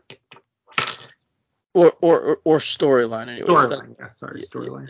Yeah, um, yeah, just the all, all the stories with the Wyatt family, all the fiend stuff, the um, even the the the Cena, the the Finn, even the Ambrose stuff. It's all story. There's there's some decent stuff there within that really. Um, nothing fantastic, but kind of Yoko's definitely more moments. Bray is more story. Let's let's just kind of just go check there. All right, so promo skills is hard. I, like, do you even want to make a case for Yoko? yeah, not really. I mean, yeah, it's it's Bray's peak, really. Yeah, I liked his uh 96 when he becomes like I've always been able to speak American. Jim Cornette just didn't want me to speak English. I thought that was like kind of cool, but yeah, it's yeah. not really in the Bray Wyatt territory. It's like Kofi Kingston. Oh, you're not Jamaican? Uh, yeah. or or or uh, Shinsuke turning heel and saying me speak no English. yeah, I get you. I remember that. But um, yeah, this is Bray Wyatt. Um, I already n- talked about it on the storylines or the excuse me, the character work for Bray. I mean, or whatever. So the or the star charisma, like the promos have a lot to do with that. Um, it's not close. Bray is a better promo than Yoko um, character. You kind of alluded to it a little bit with Bray. I mean, with Yoko about right. the silent charisma, the silent um, the presence. yeah, the stoic nature, yeah. especially when he's champ. Like I think he gets a little goofier after losing the title, but when he's the champ, he's always very serious looking and. Yeah, yeah. so that aura should definitely help Yoko on all like all your lists and any of your lists.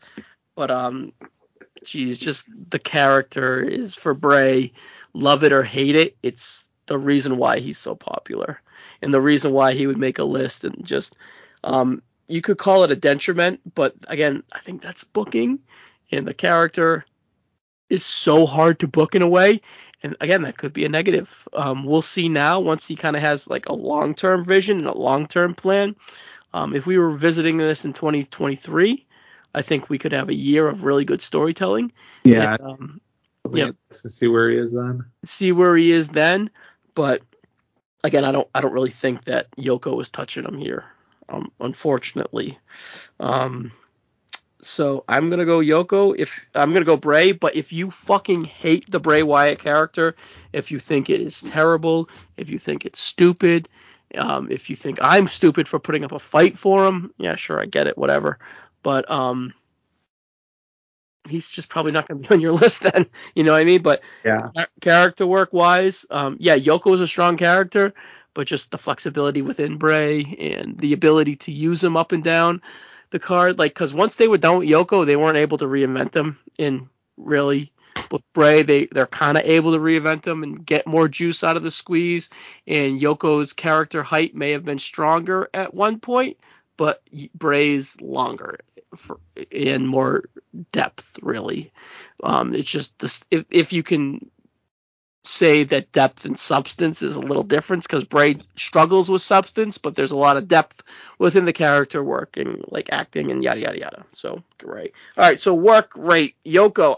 This is interesting one. I uh I believe Yoko um similar to Warrior in a way too, but um very impactful. What do you got for work rate?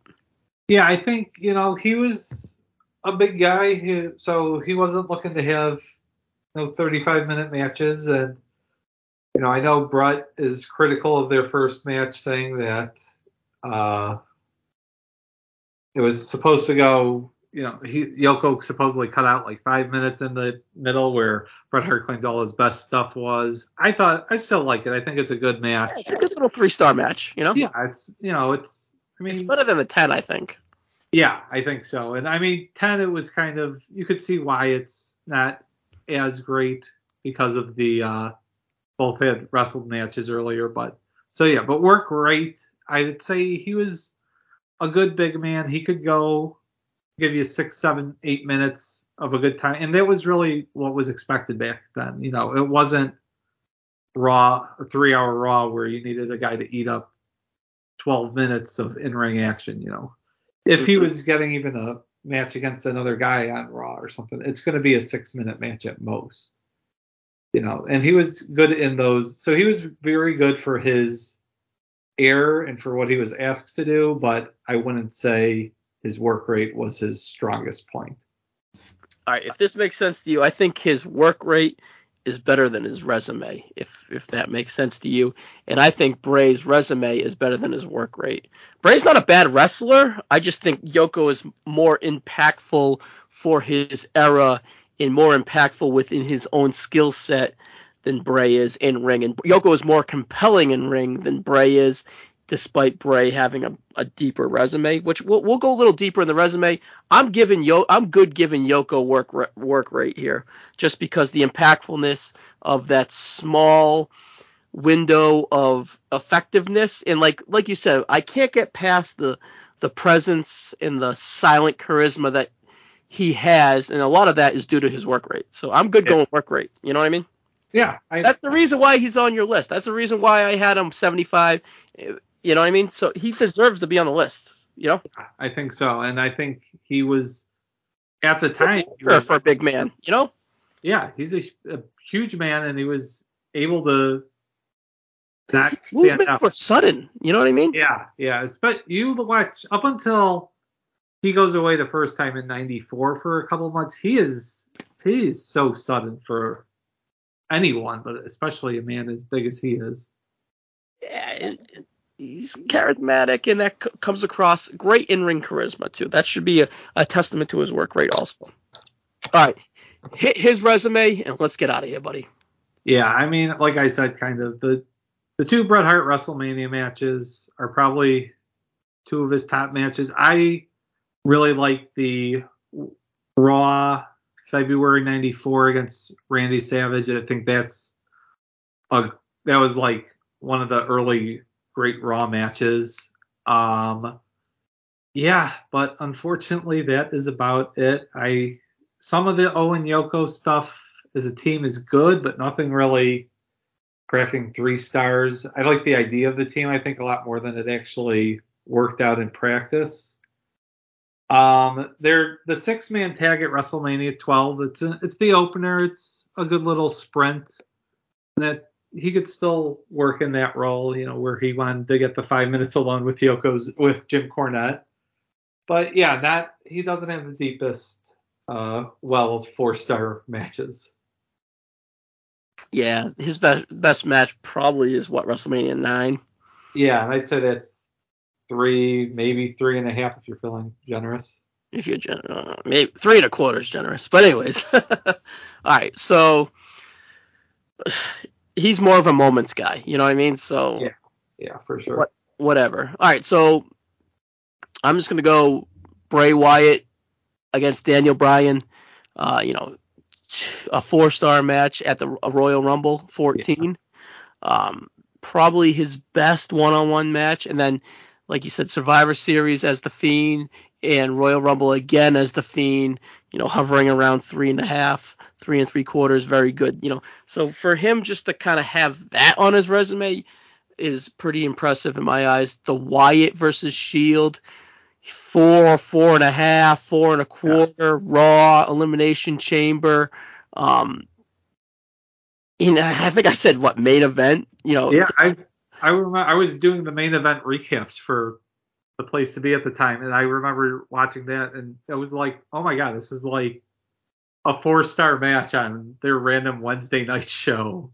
Yeah, it was uh, really cool. And then you got the Sheamus match like a week or so after on main event that was fantastic too. Yeah, um, that was it, was it had some good stuff. Now, did you see the Last Man Standing with Cena in the middle of 2014? I think it Payback. Yeah, Payback. That was in, yeah Chicago. Yeah. Did you go to it? No, no. It was. I remember watching it. Like it was the Hawks were playing uh, Game Seven against the Kings, so I remember having both TVs set up and. Nice. So that was, you know, that's another high, high. I didn't grade it, but I've seen high stars on, on that one. That's another high star match for him. Uh, Wyatt Hell, in, um, Ambrose Hell in the Cell. Uh, excuse me, Ambrose TLC singles. Again, the exploding TV. Yeah, again, fun. You know what I mean? It wasn't the Hell in the Cell nonsense that we would get into later, but still fun. You know, that's so he has a pretty good 2014. I think that was why I had him on my list and I had him pretty high. He was good in the Rumble in 15, and it's a bad Rumble. Three stars at The Undertaker, WrestleMania 31 in the return. Um, Roman Reigns four stars at Payback at Battleground 15. Uh, SummerSlam with with Harper against Ambrose and Roman three and a half. Yeah, that was good. I like that. That, that, that. Really, yeah, pretty fun match there. Strowman and Harper against Jericho Ambrose at uh, Night of Champions four. Roman Hell in the Cell three and a half. Uh, the the Undertaker and Kane match again four. I'm uh, not four, three and a half ish.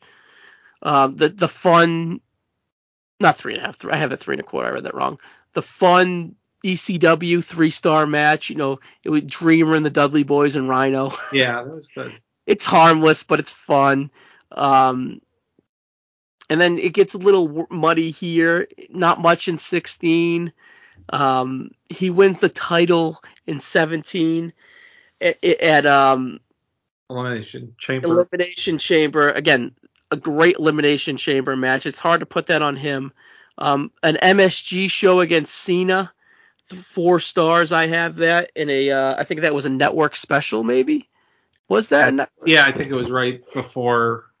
Yeah. yeah, for me. Yeah. So that's definitely an underrated match right there. Um, Finn Balor, three stars at No Mercy. Um, Rumble 18, he was in it short. Yeah, I think he was. I that's like an all-time Rumble. He was in it, but I don't really remember him. Didn't he have like wonkiness with Hardy? This is when he was like fucking around with Hardy. Um, and then the Fiend stuff I mentioned earlier. Yeah, I think him and Hardy eliminated each other or something. Yeah, it was quick, or whatever. But um, the, the two Bryan matches, the strap match, I had at three and three quarters, and I had the Survivor Series match at three and a half. So even within this Fiend environment, you know, still very, very good matches with Daniel Bryan. In three and a, I had three and a half for the Firefly Funhouse cinematic match with um with Cena. And if there was more action, I would go higher. I fucking love that match, man.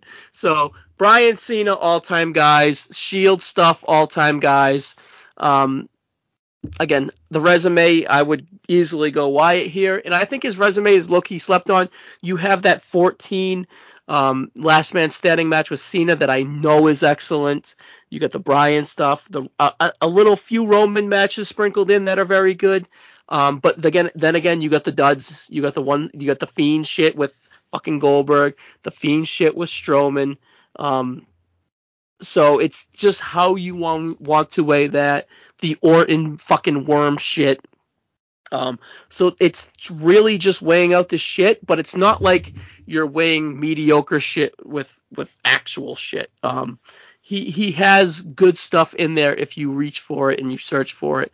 Um, he faces a lot of stars. He's relied on. He doesn't win a lot of big matches, but he is used effectively as a character. Um, the stuff is impactful. He, I don't know. I would make a case for him. I think he belongs on the list. I don't think he's going to make a lot of lists. He gets so much hate because of the illuminated bad stuff. Um, you can't deny that. It's just really how are you going to weigh the bad stuff? I think there's plenty of good stuff to weigh, but the bad stuff should definitely take away from that. So I don't know. I would consider him on your list. I think there's definitely enough there to get him on your list. And if he's not on your list, I actually understand, and I'm really not going to put up a stink. You know, some guys I would put up like if, if Rollins or Edge aren't on, and you know those type of in Triple H aren't on your list, I think it's petty. If if Wyatt's not on your list, I understand. Let's just put it that way. You know what I mean? Yeah, I'm trying to think. Like, I don't know if he'll have enough. I think if we're doing, like you said earlier, if we're doing this a year, it'd be interesting to see where he'd be because I'm interested to see when he actually gets going with this new gimmick. You know, what's it going to translate to in the ring? And I say take your time, man. I'm not in a rush to get Oh there. yeah, yeah. I would say The character needs so much rehab. Ever gonna- WrestleMania. That's fine by me. that's a that's a great spot. You know what I mean? If if if he ends up targeting Cody as his rookie and he just kind of lays out the seeds of going through his history of guys again, you know what I mean? And if the guys aren't completely damaged coming out of it and it's compelling TV and they actually do good stuff, I think I think there's a chance for to be a, like a Undertaker res, res, re, you know return. You know what I mean? Like an, uh, uh, how, how the Undertaker had those two chapter careers, and there's so much shit in the Undertaker's career, but we kind of overlook it because the high shit is super high. Um, yeah, but I don't know. I honestly, I'm not sure if I had Wyatt higher. I mean, I had Yoko higher ten spots than Wyatt, so I don't necessarily. I'm not necessarily sure if Wyatt jumps him, but I think both guys Wyatt might hover around 85 for me, and Yoko may jump past it. I don't know. We'll see. I'll, hey, I'll let you know, Ryan. But hey, we're going long. But here's the thing: this is such a niche thing that we do. I don't think the vol- the, the, the volume matters. Yeah, yeah. The people that are going to listen to this are going to listen to it. yeah, we banged out four guys. You know what I mean? So we'll see. But at the, you know, let's just total it up real quick. Wyatt had longevity, charisma, star power, um, storylines, promos, and character work, and oh, resume actually. So one, two, three, four, five, six, seven categories for Wyatt. And then Yoko killed him on peak moments, and Yoko is a better in-ring guy. In flexibility, they both suck. Yeah, yeah, they're Yeah. both very, very mobile, very non-mobile. Yeah, so but Yoko grades well in charisma, grades well in star power, grades well in um character work, grades well in promo. eh, So it's just like the promos are gonna kill him, the resume is gonna kill him. He's a decent wrestler. Um, the peak moments are pretty are gonna help him. The Intrepid, the Rumble, the two WrestleManias. Um, I like his star power a lot. His charisma is there, and his longevity sneaky impactful because he's on top the whole time. Yeah, So- I think that's the thing that you don't think of with him. know, So we'll see. I, I think Yoko should definitely be on your list. I'm not gonna lie, Ryan. 40's kind of high in my opinion, but hey, we'll see. We'll see. He might be slipping. You know, that was five years ago, so there's plenty. I'm looking around him. There's a couple of guys like Finn Balor was below him. He'll probably go up a little. Charlotte, Yep, the girls are gonna pass him. Yeah, Sami Zayn, Sammy yeah. Kofi. KO. Yeah, Yeah. Yeah, So- there's a lot of people that'll probably pass him up, but still going to be in this. He'll be in the middle of the list. I don't know. It might be more the back end of the middle. 50s, 60s. Yeah. Yeah. Gotcha. And I'm gonna guess that he'll probably be in the 80s. Hey, buddy, I'm going to Albany, and I gotta. I'll be on a bus for five fucking hours combined. Maybe I'll start my list. What do you think? With, with the high school kids? Yeah, I got to go to Albany Academy. So I got quite the truck. I got to go to Union College. We got a game at Union College. It's two hours and 25 minutes f- school to school. And uh, we're going to have like torrential downpour on the way there and back in, in the middle of the game. I don't think they're going to pause the rain for the middle of the game. So I'm bringing a change of clothes. I'm going to be fucking miserable. And uh, we're probably a three point dog. So we'll see how it goes. All right. Well, good luck with all of that. Yeah, it's the last game of the season unless we make a bowl game, so it's it's a fitting way to end the season. But I've had a blast on this pod and on the season. So Ryan, I think we're gonna do one more thing before the end of the year. Yep. And um, Wrap this up. we'll wrap this project up. If you guys have any questions about GWWE, hit me up, hit Tyler up, hit Ryan up. We'll get you got, we'll get you in the Facebook group. We'll get it flowing and going. And uh, Ryan, I'll see you one more time, buddy. Sounds good. All right, guys. We'll catch you on the next one.